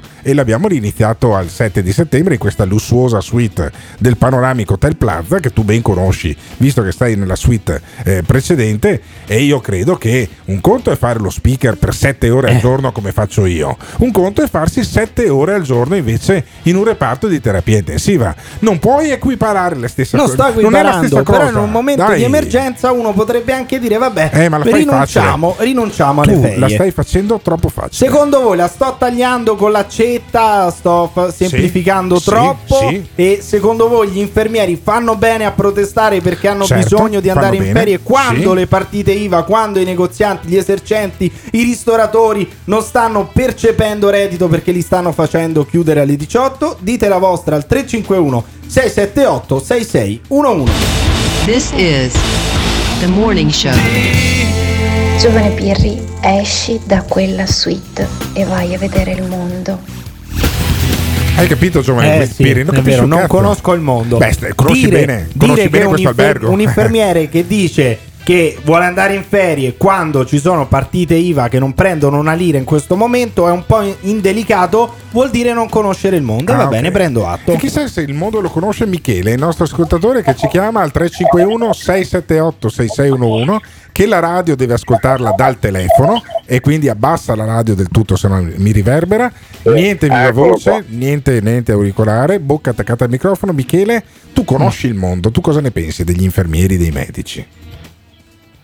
Allora, intanto buongiorno a tutti. Ah, eh, niente, prima volta che ascolto la vostra trasmissione. Eh. E, onestamente penso che sia leggermente di parte, ma comunque non importa. La politica in questo momento mi sembra che sia una cosa superflua. Ma con chi siamo in combutta? Di parte con chi? Come? Con, cioè con chi è che siamo in combutta? Lei dice di parte, da quale parte? Da quale parte? Dalla eh, vostra diciamo... parte. Diciamo che eh, da, quello che se, de, da quello che ho sentito, ripeto, è la prima volta che ti ascolto, sì. eh, da quello che ho sentito da dieci minuti, un quarto d'ora a questa parte, mi sembra che siete leggermente di sinistra, ma hai leggermente capito, hai capito, guardi, Pirri. Io potrei querelare per co- perché a me di sinistra non me lo dice neanche per il cazzo, va bene? Beh, insomma... E eh, adesso stiamo morire. facendo una chiacchierata, una chiacchierata amiche, ma allora, amico, allora avete... va bene, ma ti, ti, do, ti, uso, do, ti uso come campione ti Nielsen. Ti uso, ti uso come campione Nielsen. Quanti anni hai, Michele? Io quarantotto. quarantotto anni, siamo quasi coetanei, io ne ho quarantaquattro. Ma sì. Così a, uno, a un primo ascolto il morning show di Radio Caffè, che è in onda tutte le mattine dalle sette alle dieci, e puoi ascoltarti il podcast di oggi e anche i precedenti eh, scaricando Spotify o cercando sulle var- varie piattaforme, okay, iTunes bene. e compagnia. Il morning show, d'accordo. Cioè, ti piace sì. come programma? Cioè, perché è da- già un quarto d'ora che ci ascolti, che siamo pieni di pubblicità, per fortuna tra le altre cose, perché è quella che paga i nostri stipendi. Eh, come mai? Cosa, cosa eh. che ti piace di questo programma? Un quarto Guarda, d'ora è, tanti- sono... è tantissimo un quarto d'ora. Mi sono soffermato, io sto adesso facendo...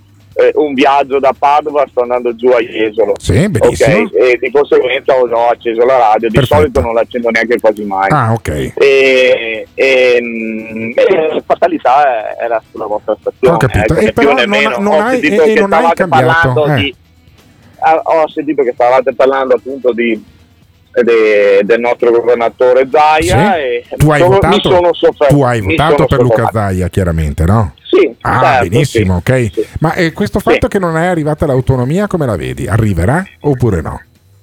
Allora, la speranza è quella che arrivi, eh, sì. onestamente, per vedere magari dei miglioramenti sia sì. nel territorio. Ad esempio, eh, in, Trentino, in Trentino hanno l'autonomia, tengono aperto fino alle ventitré. Sì, tu saresti per certo. tenere aperto fino alle ventitré i bar e i ristoranti? Allora, io, io vendo caffè. Ah, io ti dico solo questo, io sono un venditore di caffè sì. per una torrefazione sì. di Padova. Sì. Allora, io ti, ti dico solo questo, eh, per me è stata un'assurdità fare un D P C M così e prendere la massa in questa maniera qua, perché ti, ti faccio solo semplicemente un esempio. Ho portato l'esempio del, delle trattorie che sì. frequenta, i ristoranti che fre- ha frequentato e che frequenta probabilmente Zaia. ancora eh. Eh, Zaia, ok? Però non ci sono solo quelle.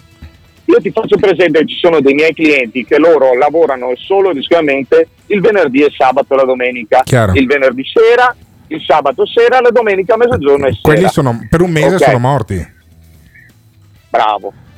Ma quanto, ecco, quanto calo, parliamo, quanto calo parliamo. c'è stato del consumo di caffè negli ultimi mesi rispetto all'anno precedente, visto che tu lavori nel settore? Guarda, io ti dico che un quaranta per cento secco tra bar secco. e quaranta per cento, quaranta per cento secco. Tra bar e ristoranti. Pazzesco. E io saluto e ringrazio e adoro questo nostro amico Michele, perché? Perché lui lavora per il caffè, noi siamo Radio Caffè, ci ha ascoltato per la prima volta, lo chiameremo, poi lo chiamiamo la settimana prossima per vedere se, to- se rimane sintonizzato sul nostro morning comunque show. Non sei più il giaguaro di una volta, perché non sei riuscito neanche a, s- a fargli sborsare un po' di caffè. Porca vacca, c'è ragione, la prossima volta che lo chiamiamo ci facciamo portare un chilo di caffè al Panoramico Hotel Plaza già macinato.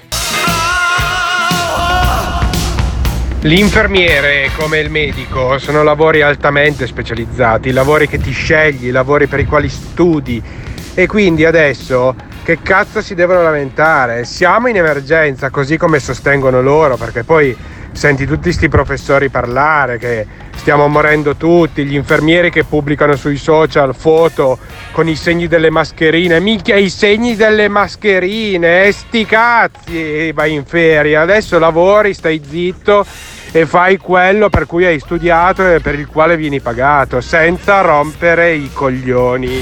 C'è un po' di rabbia, c'è sì. un po' di rabbia, eh. Ma poi non ho capito, il problema di questi è che hanno studiato, quindi a lui non piacciono perché hanno studiato per fare un lavoro. Allora, eh. allora che ci sia oh. molta retorica spesso in Italia è vero. Dai. Perché adesso chiamare eroi quelli che fanno semplicemente i nostri angeli, i nostri angeli, quando ci affacciavamo dal balcone per applaudire angeli. i nostri, I nostri angeli, angeli alle cinque di pomeriggio. Ho conosciuto delle infermiere eh? che erano delle stronze totali, per cui non è i nostri angeli, perché adesso i segni delle mascherine effettivamente fa ridere anche quello, adesso non è che eh, c'hai i, i pompieri che ti mostrano le ustioni quando si ustionano ah, durante sì. un intervento, eh, non è che eh, uno eh, mostra o le, i o le prostitute ti mostrano i segni de, no, dell'amplesso quando dai, hanno staccato, ma poverette eh? anche loro. Ma non è che adesso gli agricoltori ti mostrano i calli che hanno sulle mani a furia di usare la forca sull'etamaio. Ognuno fa il suo lavoro. Certo. Adesso sta lì a, a parlare di eroi, di gente che ha fatto semplicemente il proprio mestiere,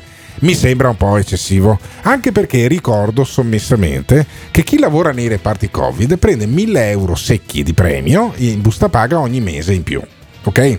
Per cui tenetene conto la prossima volta che parlate degli angeli, perché quei mille euro lì vengono fuori anche dalle tasse del, che, che pagate o che cercate di pagare quando vi fanno pagare. Che va benissimo, eh, che va benissimo, però parlare di ferie secondo me è indelicato. Poi fate sì, voi. Parlare anche di misure non sufficienti secondo me è indelicato nei confronti di quelli che stanno cercando di tenere comunque aperta la propria partita I V A senza fallire, e lo dice Ricciardi. Chi è Ricciardi? Ricciardi è il famoso professore che noi avevamo sì. chiamato per fare, diciamo, da interprete, da delegato dell'O M S, Dello, poi si è scoperto non essere, della sanità. Sì, non essere molto appoggiato dall'O M S, eh, vabbè, comunque è un esperto, un professore esperto. Che noi ascoltiamo benissimo. In tutte quante le televisioni, i programmi televisivi, perché questo è talmente oberato di lavoro che poi si fa anche lui due o tre ore di diretta al giorno, come me che faccio lo speaker di professione.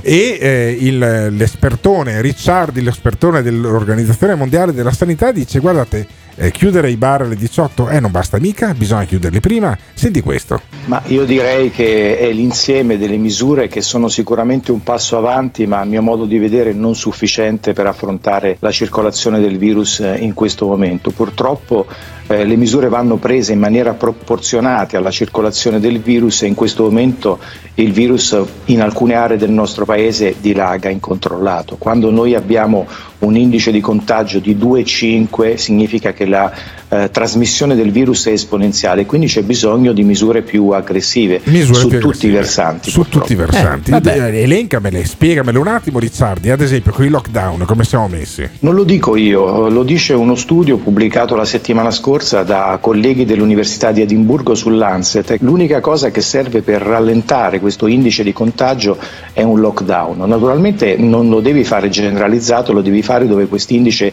di contagio è alto, perché questo rallenta del ventiquattro per cento. Eh, però ah. in questo ha ragione, cioè lockdown che non sì. sia generalizzato sì. ma sia localizzato uh-huh. è giusto, perché se veramente c'è un indice superiore a due, a due e mezzo addirittura sì. eh, la situazione è fuori controllo, allora, soprattutto con la sanità che abbiamo ti in faccio, Italia. Ti faccio un esempio.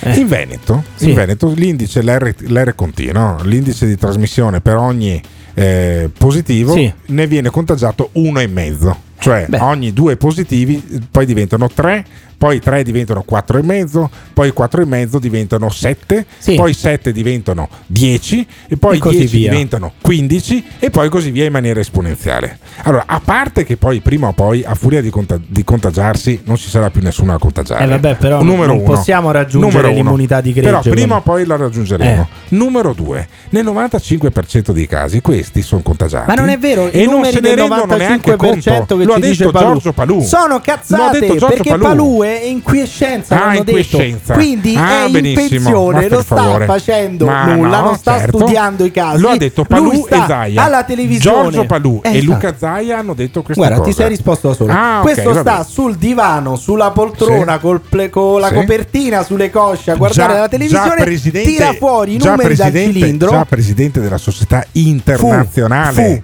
di fu. Virologia fino non all'anno più, scorso, non più, fino all'anno scorso. Lo è stato. Fino all'anno scorso. Ho capito, adesso sta in pensione, si guarda la televisione e tira fuori i numeri ah, dal cilindro. E quindi, e quindi tu vuoi ascoltare invece Ricciardi che dice Ricciardi dice che i lockdown vanno a Milano, a Napoli, a Roma, no, così sorseggiando il tè, dice ma no, ma mettiamo tre milioni, quattro milioni, sei milioni di persone in lockdown sorseggiando il tè in diretta con la sette. Quindi se noi facessimo in questo momento, e l'avremmo dovuto fare due settimane, l'insieme di queste misure, noi saremmo in grado in aree come Milano, Napoli, anche Roma, in alcune zone del Piemonte e della Liguria, di dimezzare questo indice di contagio, che io lo ricordo, quando è a due virgola cinque significa che ogni persona mediamente ne contagia altre due virgola cinque, e andando così eh, si, dà, si ha un raddoppio dei casi ogni due tre giorni, cosa che è insostenibile già adesso per i servizi sanitari di quelle aree del paese. Sì, ma è insostenibile, sarebbe insostenibile se poi questi finissero al trenta per cento come succedeva a febbraio a marzo, finissero in ospedale. In ospedale ci finisce meno del cinque per cento. Ma di non è vero questo, no, non è vero. Anzi, sì, il, è vero il perché... cinquantasei per cento sì, di, di quelli contagiati sì. sono asintomatici. Il restante sono sintomatici. No, no, no, no, comunque no, no, a Roma no, no, no, l'indice fermo, non è due e mezzo, fermo, non è due e mezzo l'indice ascolta, di contagio. Non me ne frega un cazzo di Roma. Allora, devi ascoltare con attenzione le mie parole. Eh. Allora, gli i sintomatici non finiscono tutti in ospedale. No. Cioè, io ho una mia amica a Roma che ha preso il Covid, sì, è a casa a fare le pulizie, va bene? Eh. Perché ha un po' di mal di gola, ha avuto la febbre trentasette virgola due e adesso non ce l'ha. Federica Pellegrini, che non è una mia amica, ha avuto la febbre a trentasette virgola cinque e si lamentava come se fosse uno a cui stavano amputando una gamba. Benissimo. Poi il giorno dopo c'era trentasei virgola cinque e ha detto su Instagram: ah, oh, ho la febbre a trentasei virgola cinque, sono riuscita a, ad alzarmi. Cazzo, cioè trentasei virgola cinque, vorrei anche vedere che non, te, te, non ti alzassi. Zlatan Ibrahimovic ha avuto la febbre a trentasette virgola due. Sono tutti i casi limiti, sono trentasette virgola due per dieci giorni. Per dieci giorni si è eh. fermato, dopo, dopo dieci giorni tampone negativo, è andato a Milano a San Siro, gliene ha fatti due all'Inter, ha segnato anche ieri sera, e quelli non è perché sono sportivi, ma perché in, nella stragrande maggioranza anche dei sintomatici hanno al massimo un mal di gola e non sentono, e non sentono più può gli odori. Può sempre aggravarsi la cosa, perché hai due settimane, eh, lo so, tutto può sempre aggravarsi. Ma il punto è che non è vero che a Milano, aggravarsi. Roma e Napoli c'è un indice del due virgola cinque e allora non ci si contagia tutto così velocemente. E allora chiudi no, tutto. Ti sto dicendo che a Roma, Milano e Napoli non va eh. chiuso tutto perché non c'è l'indice di contagio. Ma che Ricciardi, dice Ricciardi, perché Ricciardi anche lui dice, spara quello, numeri a caso. Quello dell'O M S dice che bisogna chiudere tutto, che bisogna fare i lockdown eh, localizzati. Io Scendo in piazza, scendo in piazza se fanno lockdown localizzato. Io non voglio lockdown, voglio gli ospedali che funzionino. Voi volete gli ospedali che funzionano oppure quando arriva l'indice al due, al due e mezzo siete consapevoli del fatto che servirebbe un lockdown localizzato e non in tutta Italia? Dite la vostra al tre cinque uno sei sette otto sei sei uno uno. This is the morning show.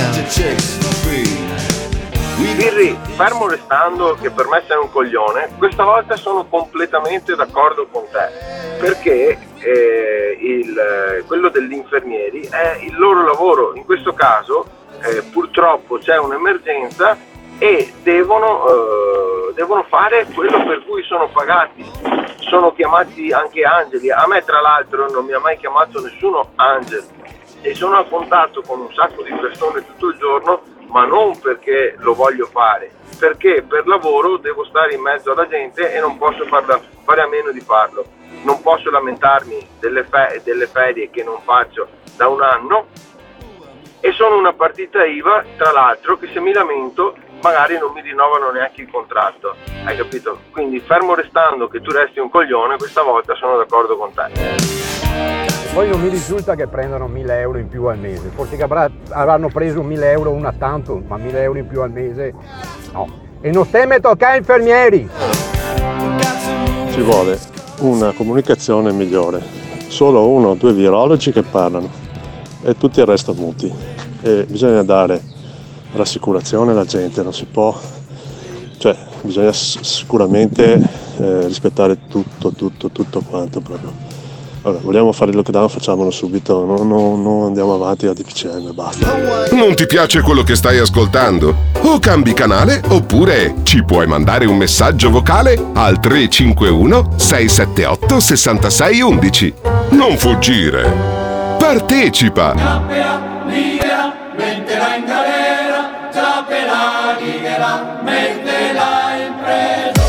Significa torsione della democrazia e continuate a usare i morti per fare retorica. Abbiamo salvato la vita a migliaia di persone, quindi una risposta adeguata, quindi vietate tutte le feste, quindi aumenteremo anche i controlli usando la morte che non c'è, che non c'è. Facciamo un esempio così lo capiscono tutti.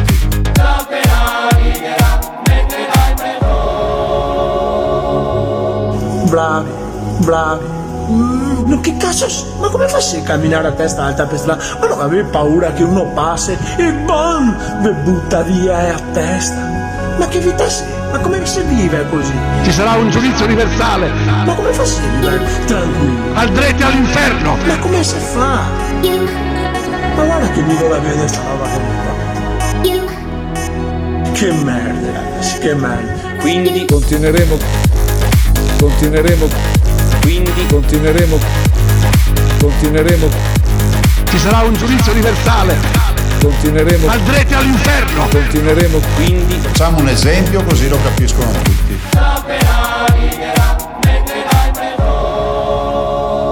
This is The Morning Show. Questo è il Morning Show, è il programma che va in onda tutte le mattine dalle sette alle dieci anche sulle frequenze di Radio Caffè, che poi trovate anche sul podcast di Spotify, di iTunes e delle altre piattaforme.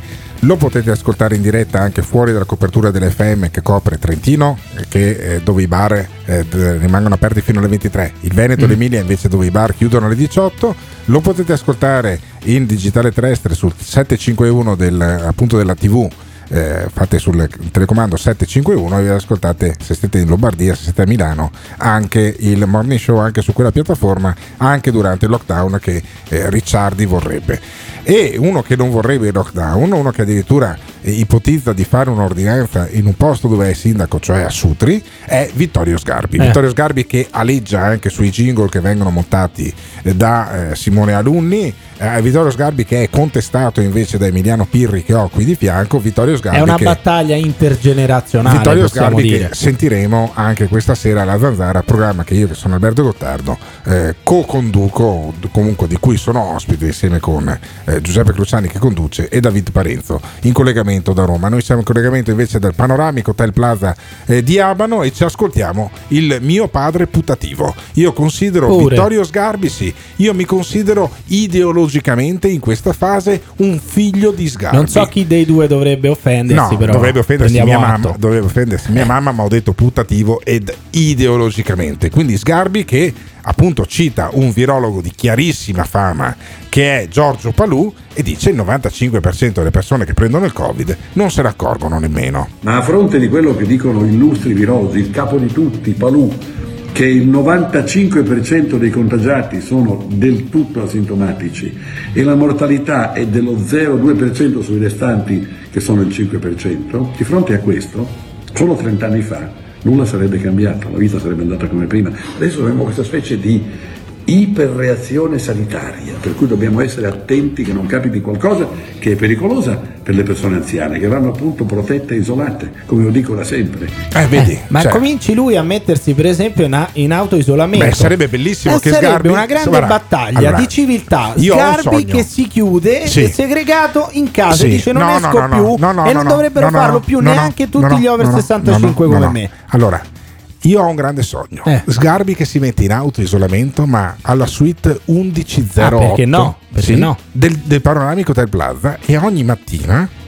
viene a romperti le corna. No, no, no, anzi, no, come si fantastico. dice a Roma, ad un palmo eh, dal, dal mio culo, ad eh, un palmo dal mio culo. Però. Sarebbe fantastico. Sgarbi che dice le misure di sicurezza sono misure di sicurezza in qualche maniera pleonastiche, solo che lui eh. non usa il termine pleonastico. Le misure di sicurezza del cazzo. Eccolo. Chiudere i ristoranti alle diciotto. Nel culo devi chiudere i ristoranti, imbecille. Tu e questi cretini che ti seguono. Quindi spero che il cielo fulmini Conte e sono con tutti gli amici che protestano, gli ambulanti, gli uomini Come dei circhi, quelli delle fiere, dei mercatini di Natale, i tanti che sono in piazza oggi, sono in piazza davanti a Montecitorio, davanti a questi imbecilli dei miei colleghi e a Conte.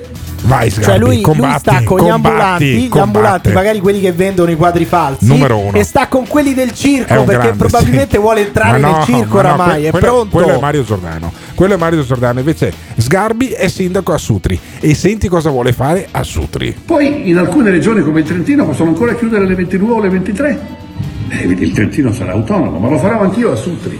Io a Sutri questa volta farò l'ordinanza dicendo i ristoranti possono stare aperti fino alle ventitré. Poi vorrò che qualcuno mi dica che non è giusto e dirò ma come mai nel D P C M di giovedì ventidue ottobre si poteva e quello di sabato ventiquattro non si può più? Ma dove cazzo viviamo? Ma chi sono questi che prendono per il culo e un giorno dicono una cosa e un giorno dicono un'altra? Ha ragione Sgarbi, eh, ha no. ragione Sgarbi. Questa avrà fatto ha un'ordinanza, un'ordinanza a Sutri pure illegale. Guarda, l'unica ordinanza che fa Sgarbi, Sutri no, è illegale. No, no, Beh, devo dirmi che negli ultimi giorni poi sveleremo magari sì, si occupa magari anche quando. di sicurezza stradale esatto, a persona. Esatto. Allora, io Ho, ho potuto eh. testare con mano direttamente l'efficienza eh, del sindaco no. Vittorio Sgarbi sì. di Sutri efficientissimo. Io vorrei trasferirmi a Sutri, non è possibile perché non abbiamo la produzione che poi mi porta fino a Sutri a fare il morning show, ma vorrei che Vittorio Sgarbi si trasferisse eh. qui al Panoramico Hotel Plaza e si mettesse in auto in smart working, partecipando, si ammazza di lavoro, partecipando la mattina al morning show e la sera alla Zanzara, sarebbe una cosa fantastica. Però gli facciamo mettere la mascherina, oh, sarebbe meraviglioso, oh, gli facciamo fare il tampone tutti i giorni. Io voglio Sgarbi al morning show, Sgarbi tamponato al morning show. E anche voi vorreste Sgarbi, magari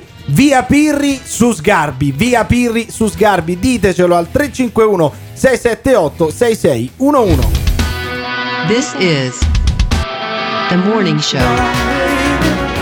Quindi alla fine voi veneti eh, sabato e domenica mezz'ora d'autostrada neanche, tutti in Trentino a mangiare e a bere. Ehi. Meglio Pirri che Sgarbi, ormai Sgarbi è un vecchio di merda. Ciao! Ciao Gottardo, qua siamo in due, non vecchie di merda come vorrebbe che precisassimo Pirri. E vo- io voto sì Sgarbi, sì, sì Pirri. Pirri. Anch'io.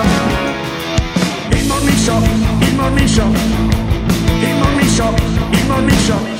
E vabbè, insomma abbiamo capito che i nostri ascoltatori preferiscono eh, Emiliano Pirri, che io saluto per l'ultima volta ospite di questa trasmissione, da domani non parteciperà più al morning show perché se poi vogliono Sgarbi e Pirri vuol dire che sto giù io. E assolutamente... Vogliono farci scannare, tanto uno dei due ah. eh, morirà, ah, perché okay, lo, gli ascoltatori vogliono mm. lo scontro eh. in diretta vista, e deve scapparci sì. il morto ovviamente. Vista, vista così non è assolutamente una brutta prospettiva, chissà se mai si realizzerà il sogno di avere Vittorio Sgarbi qui al Panoramico Hotel Plaza. È già un sogno comunque poter trasmettere da una suite d'albergo con dall'altra parte della suite Simone Alunni che invece fa eh, tutta la parte tecnica e monta dei jingle eh, bellissimi di questo programma che va in onda tutte le mattine alle sette e dieci anche sulle frequenze di Radio Caffè, lo ascoltate fra venti minuti anche sulle principali piattaforme di podcast e se volete ascoltare il morning show anche in, nel meglio di quello che è successo il giorno precedente basta che vi sintonizzate domani mattina dalle sei e mezza perché Simone Alunni arriva qui alle sei e monta già i pezzi per poi metterli come antipasto del giorno dopo. Noi ritorniamo domani mattina in diretta alle sette, registrata dalle sei e mezza alle sette e poi sul podcast quando volete. Ciao a tutti e evviva Vittorio Sgarbi. Il morning show, il morning show. L'ascoltatore medio rimane su un programma per diciotto minuti. Il fan medio lo ascolta per un'ora e venti minuti. La risposta più comune che danno: voglio vedere cosa dirà tu. Quando vedo Alberto Gottardo cambio il lato della strada. E eh, va bene, d'accordo, perfetto. Ah, dimmi un po', le persone che odiano mi fa sentire l'odio. Lo ascolta per due ore e mezza al giorno. Per due ore e mezza al giorno. A sentire il morning show. Se lo odiano, allora perché lo ascoltano? La risposta più comune: non esisto più. Voglio vedere cosa dirà tu. Il morning show, il morning show, il morning show, il morning show. Il morning show, il morning show è un programma realizzato in collaborazione con Batavium Energia.